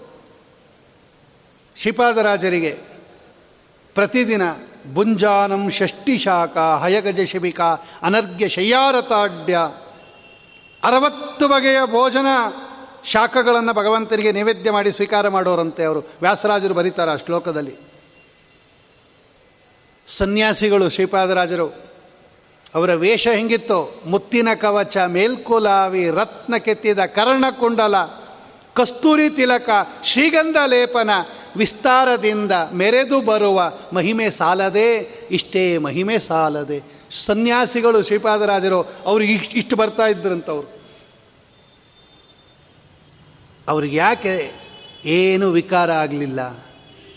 ಅರವತ್ತು ಬಗೆಯ ಭೋಜನವನ್ನು ಪ್ರತಿದಿನ ಭಗವಂತನಿಗೆ ಅರ್ಪಿಸಿ ಆ ನೈವೇದ್ಯವನ್ನು ಸ್ವೀಕಾರ ಮಾಡ್ತಕ್ಕಂಥ ಮಹಾನುಭಾವರಿಗೆ, ಪಲ್ಲಕ್ಕಿಯಲ್ಲಿ ಕುದುರೆ ಮೇಲೆ, ಆನೆ ಮೇಲೆ ಬರತಕ್ಕಂಥವರಿಗೆ, ರತ್ನ ಖಚಿತ ಕರ್ಣಕುಂಡಲ ಸನ್ಯಾಸಿಗಳು, ನವರತ್ನ ಖಚಿತ ಕುಂಡಲ ಹಾಕ್ಕೊಂಬವ್ರಿಗೆ ಕವಚ ಹಾಕ್ಕೊಂಡಿರೋರಿಗೆ, ಯಾಕೆ ಏನು ಅವರಿಗೆ ವಿಕಾರ ಆಗಲಿಲ್ಲ? ಸ್ವಪ್ನೇ ನಿರುಕ್ತ್ಯ ಗೃಹಮೇದಿ ಸೌಖ್ಯಂ, ಭಾಗವತ ಹೇಳುತ್ತೆ. ಅವ್ರಿಗೆ ಗೊತ್ತು, ಇದೆಲ್ಲ ಶಾಶ್ವತ ಅಲ್ಲ, ಇದೆಲ್ಲ ಪರ್ಮನೆಂಟ್ ಅಲ್ಲ, ಸ್ವಾಮಿ ಕೊಟ್ಟಿದ್ದಾನೆ, ಕೊಟ್ಟಿರೋ ತನಕ ಇರುತ್ತೆ. ಯಾವ ರೀತಿಯಲ್ಲಿ ಕನಸಿನಲ್ಲಿ ಕಾಣುವ ಪದಾರ್ಥಗಳು ಜಾಸ್ತಿ ಹೊತ್ತು ಇರೋದಿಲ್ವೋ, ಸ್ವಪ್ನ ನಮಗಿಷ್ಟ ಆಗೋಷ್ಟೊತ್ತು ಬೀಳುತ್ತಾ ಅದು. ಒಳ್ಳೆ ಕನಸು ಬಿದ್ದಿರುತ್ತೆ, ಇನ್ನು ಸ್ವಲ್ಪ ಹೊತ್ತು ಬೀಳಲಿ ಅಂತ ಅನಿಸುತ್ತೆ. ಯಾರೋ ಬಂದು ಎಬ್ಬಿಸ್ಬಿಡ್ತಾರೆ ಹೋಗುತ್ತೆ ಬೈತಾರೋ, ಎಲ್ಲ ಒಳ್ಳೆ ಸ್ವಪ್ನ ಬೀಳುತ್ತೆ, ಎಬ್ಬಿಸ್ಬಿಟ್ಟ ಬಂದು ಅಂತ. ಎಚ್ಚರ ಆಗ್ಬಿಡುತ್ತೆ. ಸ್ವಪ್ನ ನಮಗೆ ಬೇಕಾಗುವಷ್ಟೊತ್ತು ಬೀಳೋದಿಲ್ಲ ಅದು, ಸ್ವಪ್ನ ಕ್ಷಣಿಕ ಅದು. ಆ ಸ್ವಪ್ನ ಹೇಗೆ ಕ್ಷಣಿಕನೋ, ಸತ್ಯ ಸ್ವಪ್ನ. ಸ್ವಪ್ನ ಸತ್ಯ ಆದರೂ ಕೂಡ ಕ್ಷಣಿಕ ಅದು. ಹಾಗೆ ಗೃಹಮೇಧಿ ಸೌಖ್ಯಂ ಈ ಪದಾರ್ಥಗಳಿಂದ ಬರತಕ್ಕಂತಹ ಸುಖ, ಇದು ಶಾಶ್ವತ ಸುಖ ಅಲ್ಲ, ಕ್ಷಣಿಕ ಸುಖ ಅನ್ನೋದಿರಬೇಕು. ಹಾಗೆ ಇಟ್ಕೊಂಡು ಭೋಗ ಮಾಡಿ ಇದನ್ನೇ ದಾಸರಾರು ಹೇಳ್ತಾರೆ, ನೀರ ಮೇಲನ ಗುಳ್ಳೆ ನಿಜವಲ್ಲ ಹರಿಗೆ ಯಾರಿಗೆ ಯಾರುಂಟು? ಎರವಿನ ಸಂಸಾರ. ನೀರ ಮೇಲನ ಗುಳ್ಳೆ ನಿಜವಲ್ಲ ಹರಿಯೇ. ನಿಜವಲ್ಲ ಅಂದರೆ ಸುಳ್ಳು ಅಂತಲ್ಲ, ಶಾಶ್ವತ ಅಲ್ಲ ಅನ್ನೋ ಅರ್ಥದಲ್ಲಿ ಮಾತಾಡ್ತಾ ಇದ್ದಾರೆ ಪುರಂದರದಾಸರು. ನೀರು ಎಷ್ಟೊತ್ತಿರುತ್ತೆ ಗುಳ್ಳೆ ಅದು? ಇಲ್ಲಿಂದ ಒಂದು ಸ್ವಲ್ಪ ದೂರ ಗುಳ್ಳೆ ಹೋಗ್ಬಿಟ್ಟು ಡಬ್ ಅಂತ ಒಡೆದೋಗ್ಬಿಡುತ್ತೆ. ಈ ಗೃಹಮೇಧಿ ಸೌಖ್ಯನೂ ಅಷ್ಟೆ. ಬೇರೆ ಪದಾರ್ಥ ಇರಲಿರಿ, ನಮ್ಮ ಶರೀರನೇ ಈ ಥರ ಒಡೆದೋಗುವಂಥ ಪದಾರ್ಥ ಇದು. ಈ ದೇಹ ಇದ್ದರೆ ತಾನೇ ನೀನು ಭೋಗ ಮಾಡೋದು. ಈ ದೇಹನೇ ನಶ್ವರರಿ ಇದು. ಯಾವತ್ತು ಇದು ಗುಳ್ಳೆಯಂತೆ ಢಮಾರ್ ಅಂತ ಒಡೆದೋಗುತ್ತೋ ಗೊತ್ತಿಲ್ಲ. ಹರಣ ಹಿಂಗದ ಮುನ್ನ ಹರಿಯ ಸ್ಮರಣೆ ಮಾಡಿ ಪರಗತಿಗೆ ಸಾಧನ ಮಾಡಿಕೊಳ್ಳೋ ಕರುಣಾನಿಧಿಕಾಗಿ ನೆಲೆಯಾದಿ ಕೇಶವನ ನೆನೆ ನೆನೆದು ಸುಖಿಯಾಗಿ ಮರುಳೇ. ಅರು ಸಂಗಡ ಬಾಹೋರಿಲ್ಲ. ನಾರಾಯಣನ ನಾಮ ನೆರೆಬಾಹೋದಲ್ಲದೆ ಅರು ಸಂಗಡ ಬಾಹೋರಿಲ್ಲ. ಕನಕದಾಸರು ಭಾಗವತ ತಿಳಿಸ್ಕೊಡ್ತಾರೆ ನೋಡ್ರಿ ಅವರು. ನಮಗೆ ಸಂಸ್ಕೃತದಲ್ಲಿದೆ, ಅದು ಅರ್ಥ ಆಗಲ್ಲ ಅಂದರೆ ಕನ್ನಡದಲ್ಲಿ ತಿಳಿಸ್ಕೊಡ್ತಾರೆ. ಆದ್ದರಿಂದ ಮೊದಲು ಆ ಕಾಗಿನೆಲೆಯಾದಿ ಕೇಶವನ ಚರಣಗಳ ನೆನೆ ನೆನೆದು ಸುಖಿಯಾಗೋ ಮರುಳೇ. ಆರು ಬಾ ಸಂಗಡ ಬಾಹೂರಿಲ್ಲ ಅಂತಾರೆ. ದಾಸರಾಯ ತಿಳಿಸ್ತಾರೆ, ಅದನ್ನು ಸ್ವಪ್ನೇ ನಿರುಕ್ತ್ಯ ಗೃಹಮೇಧ ಸೌಖ್ಯಂ ನಯಸ್ಯ ಹೇಯಾನುಮಿತ. ಟೆಂಪರರಿ ಇದ್ರ ಮೇಲೆ ಯಾವತ್ತೂ ತಿರಸ್ಕಾರ ಬುದ್ಧಿ ಇರಬೇಕಂತ್ರಿ. ಯಾವುದು ಟೆಂಪರರಿನೋ ಅದನ್ನು ಪರ್ಮನೆಂಟ್ ಅಂತ ತಿಳ್ಕೊಂಡಿರೋದೇ ಈ ಸಂಸಾರಕ್ಕೆ ಕಾರಣ ಅಂತ ಭಾಗವತ ಹೇಳುತ್ತೆ. ಯದಧ್ರುವಂ ತದ್ರುವಂ ಮನ್ಯಿ. ಭಗವಂತ ಕಪಿಲೋಪಾಖ್ಯಾನದಲ್ಲಿ ಸ್ವಾಮಿ ಹೇಳ್ತಾನೆ, ಎಲ್ಲರೂ ಯಾವುದು ಶಾಶ್ವತನೋ ಅದನ್ನು ಮರೆತು ಬಿಟ್ಟಿದ್ದಾರೆ. ಯಾವುದು ಅಶಾಶ್ವತನೋ ಅದನ್ನು ಟೆಂಪರರಿ ಆಗಿರೋದನ್ನು ಪರ್ಮನೆಂಟ್ ಅಂತ ತಿಳ್ಕೊಂಡಿದ್ದಾರೆ ಪರ್ಮನೆಂಟ್ ಆಗಿರೋದನ್ನು ಬಿಟ್ಟುಬಿಟ್ಟಿದ್ದಾರೆ ಅಂತಾರೆ ಅವರು. ಇದೇ ಬಂದಿರೋದು ತೊಂದರೆ. ಪರ್ಮನೆಂಟ್ ಆಗಿರೋ ನಾನು. ಸ್ವಾಮಿ ಹೇಳ್ತಾನೆ, ನಾನು ಅಮ್ಮ ಪರ್ಮನೆಂಟ್ ಆಗಿರೋನು ನಿಮ್ಮ ಜೊತೆಗೆ ನೀವು ಎಲ್ಲೆಲ್ಲಿ ಹೋಗ್ತೀರೋ ಅಲ್ಲೆಲ್ಲ ಬರ್ತೀನಿ. ನೀವು ಎಷ್ಟು ಜನ್ಮ ತಾಳಿ ಬರ್ತೀರಾ, ನೀನು ನಿಮ್ಮ ಜೊತೆ ಬರ್ತೀನಿ ನಾನು. ಪರ್ಮನೆಂಟಾಗಿ ನಿಮ್ಮ ಜೊತೆ ಬರೋ ನನ್ನನ್ನು ಮರೆತುಬಿಟ್ಟು ಟೆಂಪರರಿಯಾಗಿ ಬಂದಿರೋ ಈ ಪದಾರ್ಥವನ್ನು ಪರ್ಮನೆಂಟ್ ಅಂತ ತಿಳ್ಕೊಂಡಿದ್ದೀರಲ್ಲ ದಿಸ್ ಈಸ್ ದಿ ಮಿಸ್ಟೇಕ್ ಯಾವ ಯು ಹ್ಯಾವ್ ಡನ್ ಅಂತಾನೆ ಭಗವಂತ, ಕಪಿಲ ರೂಪಿ ಪರಮಾತ್ಮ. ಇದು ಚೇಂಜ್ ಮಾಡ್ಕೊಂಬಿಡಿ. ನನ್ನಲ್ಲಿ ಇಟ್ಬಿಡಿ ಆ ದೃಢವಾದ ಮನಸ್ಸು. ಇದನ್ನೆಲ್ಲ ಟೆಂಪರರಿ ಅಂತ ತಿಳ್ಕೊಳ್ರಿ, ನೀವು ಗೆಟಾನ ಆಗ್ಬಿಡ್ತೀರಾ ಅಂತಾರೆ. ಅಂತಹ ವೈರಾಗ್ಯ. ನೂರಾರು ವಿಷಯಗಳಲ್ಲಿ ನಿರೂಪಣೆ ಮಾಡಿ ತೋರಿಸ್ತಾರೆ. ಅಂತಹ ವೈರಾಗ್ಯದ ನಲವತ್ನಾಲ್ಕು ಶ್ಲೋಕಗಳಲ್ಲಿ ಬಹುಶಃ ಎಲ್ಲವನ್ನೂ ಹೇಳಬೇಕು ಅಂತ ಆಸೆ ತುಂಬ ಚೆನ್ನಾಗಿದೆ ಅದು ಎಲ್ಲ ಶ್ಲೋಕಗಳು. ಆ ಶ್ಲೋಕಗಳನ್ನಾದರೂ ಮೇಲಿಂದ ಮೇಲೆ ಮೇಲಿಂದ ಕೇಳಿ ಒಂದು ಸ್ವಲ್ಪ ಆದರೂ ಕೂಡ ಸಜ್ಜೀವ ರಾಶಿ ಆಗಿದ್ದರೆ ಅವನಿಗೆ ವೈರಾಗ್ಯ ಬಂದುಬಿಡುತ್ತೆ. ಭಾಗವತ ಕೇಳಿದ ಮೇಲೆ ಬಂದುಬಿಡಬೇಕು ಜೀವನದಲ್ಲಿ ಬದಲಾವಣೆ ಅಂತಾರೆ ಅವರು. ಅದಕ್ಕೆ ಭಾಗವತ ಬರೆದಿರೋದು ಅಷ್ಟು ಚೆನ್ನಾಗಿ ಅವರು. ಈ ಔಷಧಿ ತೊಗೊಳ್ರಿ, ಖಂಡಿತ ಹೋಗುತ್ತೆ ಅಂತಾರೆ ಡಾಕ್ಟ್ರು.